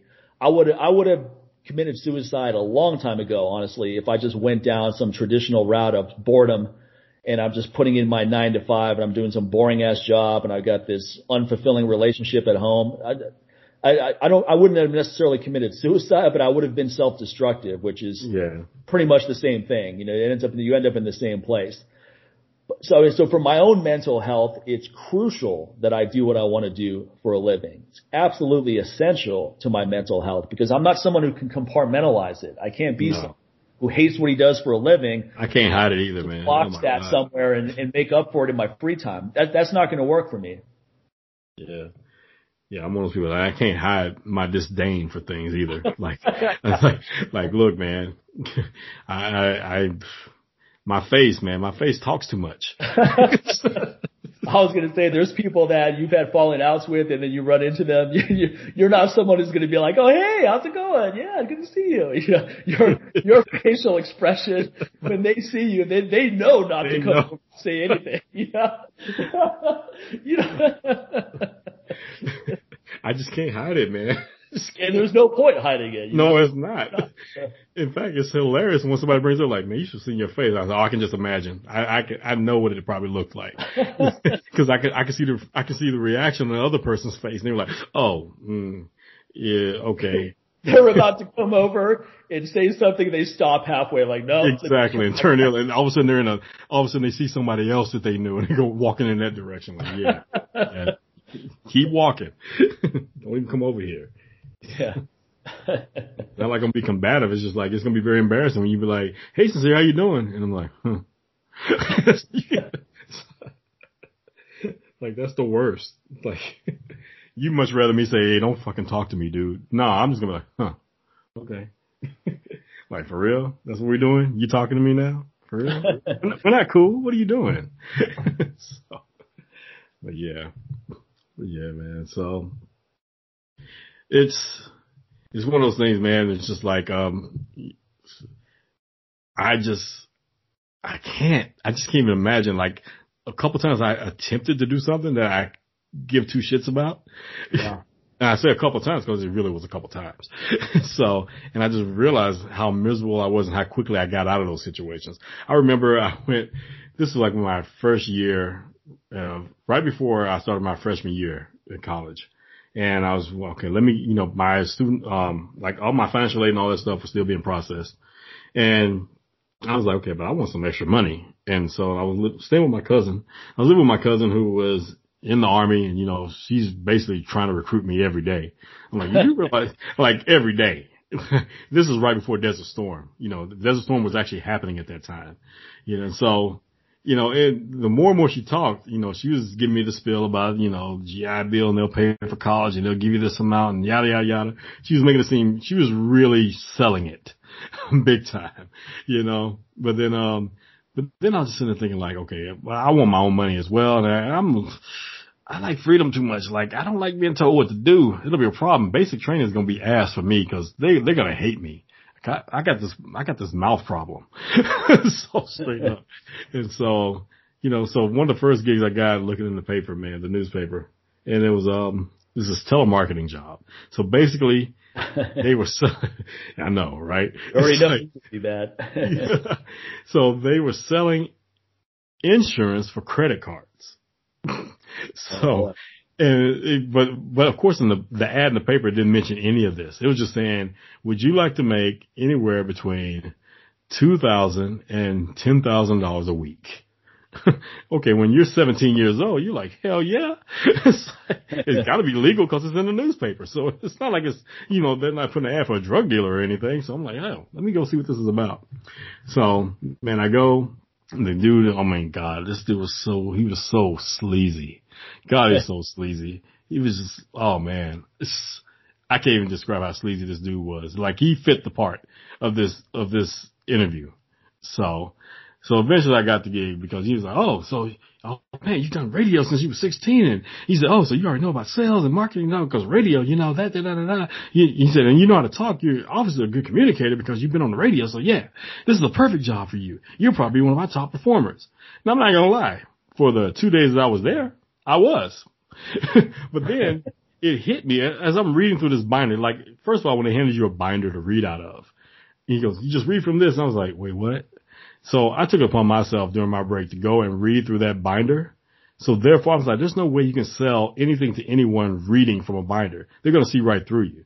So I read through it, got the, the, the high points or whatever. And I just thought to myself like, okay, I gotta, whenever I talk, when these people call, I gotta be relatable to them. Like that's the only way they're gonna, I, I gotta make a connection.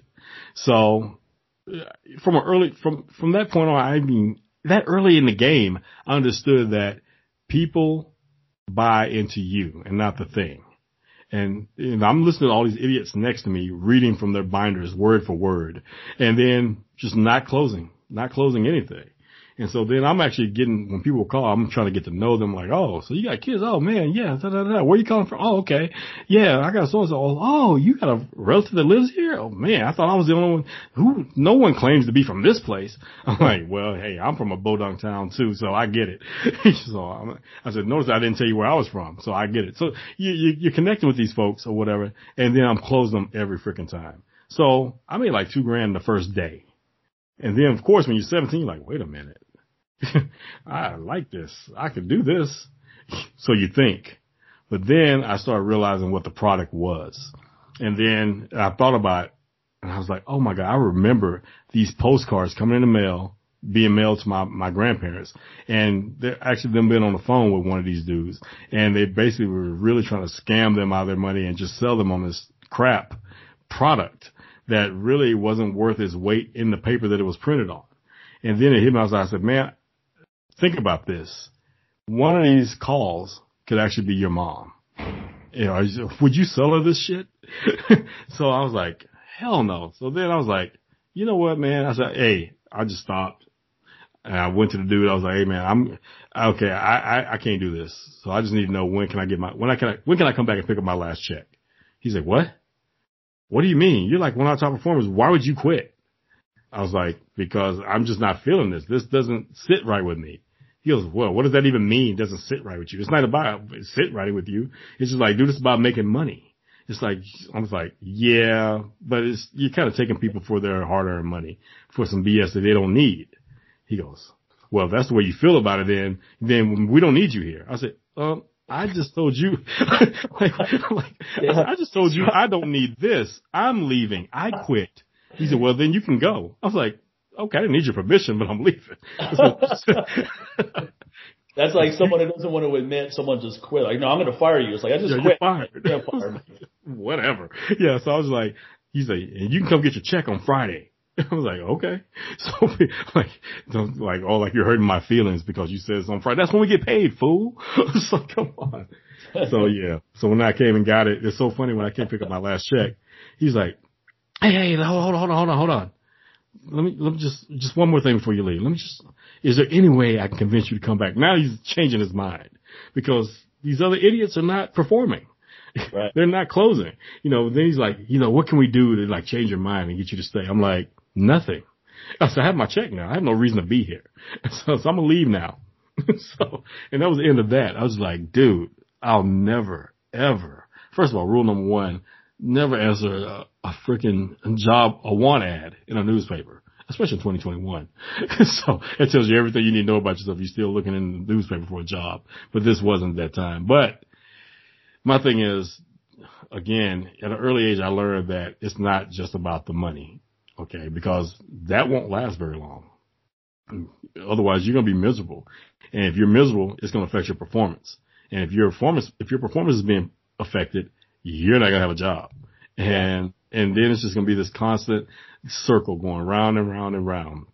So my thing is if you're truly enjoying what you're doing, like you said earlier, you know, that money, it's just gonna be a side effect of it.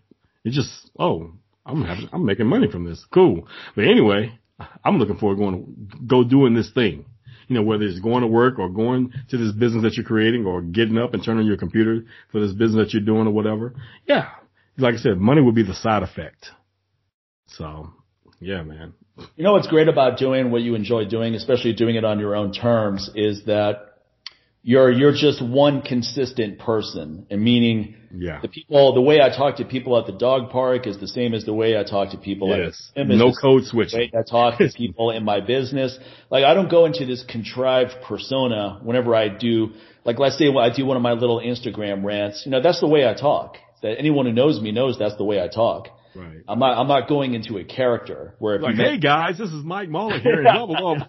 yeah, exactly. That's exactly what I mean. Oh. So, so, so and, and that's a big relief because when I when I deal with people in retail situations, you know it's all an act on them. Oh, hello, sir. Welcome to the Delano Hotel. We got it's, it's like, okay, you, is that the way you talk to one of your friends, or the, the second I leave, are you going to turn to your coworker and talk like that? No, of course Right. not. You're going into this persona. And that's stressful to have to constantly shift between these roles all the time. While stuff like what you and I do, I don't have to shift between any role. The way I talked when I taught a seminar is the way I talk right now, is the way I talk when I do my own YouTube show, or the way I talk when I do a rant, or the way I talk to people that I know in my real life. Yep. And that, that's a big relief because you're just this one consistent person all the time. Yeah, like I said, no code switching required. You Yeah. know, and so, you know, especially I'll say like even in my culture, you know, to my, people that look like me, you know, they go and have that corporate job. They pretty much, they speak a certain way, look a certain way. And then because again, they're dealing with BS, you know, and how they're being, you know, perceived or whatever. But then once, you know, they leave that job, they can feel relaxed and be themselves. I don't ever want to have to feel that way, man. I, I want to Yeah. just be who I am no matter what, you know, so. That- and when you, like you're saying, like if I go to a hotel and, you know, someone's saying, Hey sir, welcome to blah, blah. I actually try to help de-escalate and help them feel relaxed. I was like, how you doing, baby girl? You, you good? Tomorrow, how you doing? You good? Cause again, depends on the Me Too situation. You know, call somebody baby girl might be a different thing. So it just depends. If I'm in the South, I know that works.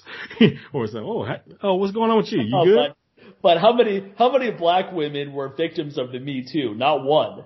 You know. Well, they weren't victims. Some of they weren't victims. Some of that Me Too stuff has been going on for a long time, but they handled it without needing to Well, go that's what I mean, Even that, though, uh, even though the original, are not going to be all like some guy comes at them cross. They're not going to be like, oh man, I can't believe this guy came at the. And they go to a counselor, or they go to one of their friends. They're going to check that guy real fast. yeah, even though the, the actual Me Too movement, you know, was created by a black woman, you know, but it got commandeered, it got snatched up by, you know, Hollywood and people that didn't look like her. Right. you know, so, but Right. and it was a much different situation, but they just, but Hollywood decided to really commercialize it and then kind of take it in a totally different direction where just pretty much anybody is just like, oh, he did this, he did this, or she did this, she did this. And then in the court of public opinion ruined some people where sometimes it was lies, you know, it was lies, but it was too late. Their reputation was done. There was That's no right. coming back and you haven't seen these people since, you know, it was already done because one thing about it, people don't, when they sit there and accuse people of things and they lie about it, once the truth comes up, they don't retract it. They don't sit there and say, you know what, my bad. I, I'm, I misspoke or whatever. Even the media, the media doesn't even do that. The media will say one thing, but they won't backtrack. They won't sit there and say like, oh, you know, we had bad information. Hell, our politicians, you can go all the way back to like the whole Iraq war with Colin Powell. None of the, none of them want to retract. Nobody wants to admit when they're wrong in these so-called high positions. First of all, these positions shouldn't even be considered high like that to where they have to feel like they can't tell the truth, you know, because they're afraid that, oh, they'll be ostracized and then they'll lose their positions. Like, look, they're human. They're human. Humans lie or they make mistakes. They misspeak. They get bad information. They think that's real information. You know, just all that stuff. So, yeah, man. So, yeah, that, this, it's just like I said, isn't it just bizarre how, you know, once, it's, are you just trying to tell me that Harvey Weinstein was the, the end all be all to the Me Too movement? Because it's funny how it just died once he finally got locked up Right. All of a sudden no one has no one's really coming out anymore. There's no you trying to say he's the only one in Hollywood, really? The well he's the top dog, nobody else? It's like, uh after he got locked up, it's like, oh, Jeffrey Epstein. Oh, he killed himself. Okay, so oh, his mistress. Okay. You just tell me these are the only people. you know, at, that, that high up. Yeah, there were other names here and there scattered along, but but again, here we are in 2021. No one's really talking about that anymore. So you're just saying it magically just went away? In the last year or two?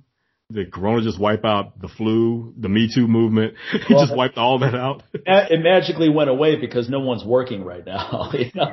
well, even before that, it's like after got quarantined, it's like everybody was done. Uh, you can't you can't get sexually harassed when everyone's at home. You see? If someone's doing it through a Zoom call, you know that might be creepy. I mean, I mean, they're sitting there, hey, they're calling you on Zoom and they're showing you they're you know they're wanking in front of you. It's like, well, here we go again. So they just up their game now. I mean, someone sends you a dick pic, you can just delete and block that. It's over, right? Unsolicited Maybe. one, that is. Maybe. But once it gets on the internet, can you really delete it? Yeah, yeah, that's true. Nothing's ever deleted. That's the thing. Hey, ask Anthony Weiner. Somebody, his name told you everything you need to know about him. Okay, why yeah. are y'all surprised? Well, yeah, exactly. That's that's my joke with him. I was like, why is anyone surprised that a guy with that last name is going to behave that way? How else do you expect him to behave? That's to my that's like Andy Dick. What did you expect for his behavior? You know, the, all the stuff they talk about him in Hollywood, like, oh, that dude's hard to work with. Like, his last name is Dick. What do you expect? okay. Well, like, look, there's there's a street I passed on. That I work out at a new gym now. There's a street I passed on the way home. I've never been down the street before, but I had to take a picture of it. Now I'm not on Instagram right now, so I didn't post it in my stories, but I actually kept it in my phone. So if and when I return, I'm definitely going to post this because it's going to give me a lot of good jokes but the name of this street is Shine Cock. Okay. now, what do you think happens on that street? Shine Cock. I was actually at a red light and I saw it. I go, I'm going to take a picture of this. Dude, you know, whenever the city came up with the name of that street, you know the city council is cracking up. they were like, surely they're not going to let us do this. And they're like, oh my God, no one opposed this. it's called Shine Cock and it's, it, it leads to this little park now. so I speaking of George park. Michael from earlier. yeah, yeah. I've never been to this park and I, I'm probably going to keep it that way because. Yeah, you might want to stay away from that park. because again, if you get busted at that park, first of all, that name of that street told you everything you needed to know before you proceeded right. to that park. Yeah, man. So where you gonna be? I'm gonna be at this little park off of Shinecock. Excuse me, what? Do what now?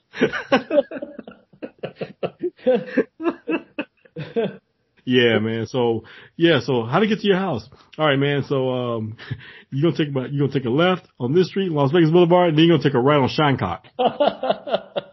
oh, so you live off the strip? You still on the strip? Shine, no, but you said Shinecock and there's another uh, no. street. There's another street called Cougars. Now, who do you think lives on that street? now, can you just imagine if Cougar Street is like two blocks over from Shinecock?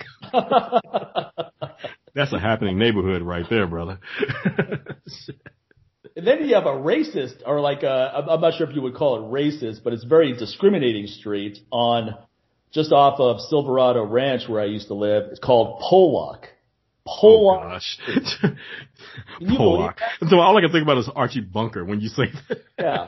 There's actually a street called Pollock, and no one thinks there's a problem with that. No, is it Pollock or is it Pollock? So is it fish or is it a racial like this? Yeah, yeah, yeah, yeah. Well, you know what? That's a good distinction. I don't know if there's a difference in spelling, but to me, I just saw Pollock and I was like, I, I, I can't imagine anyone Polish that's happy with that but they have a good sense of humor out there, so maybe they just laugh when they see it. Right. oh man, only Vegas. well, now let's end with this. I, I got a couple of funny like uh, there's there's there's sayings that I think there's sayings that I hear everybody use that I think are really moronic sayings when you really think about it. And here's one that comes to mind. Okay, I worked my ass off on X Y Z, whatever it is. Really? I've worked hard before. My ass didn't look any different. I've worked. I taught even after I taught a seminar. Hey, I'm working really hard physically too. Eight hours. When I took a shower after the course and I saw hmm. my ass in the mirror, didn't look any different. it wasn't. I didn't feel like I worked it off. Where I'm like, man, where'd my ass go? so I always love it when people say I worked my ass off. I was like, well, your ass still looks pretty big from where that's my. Like, that's why people saying, man, I bust my ass each and every day. I'm like, dude, how do you sit down?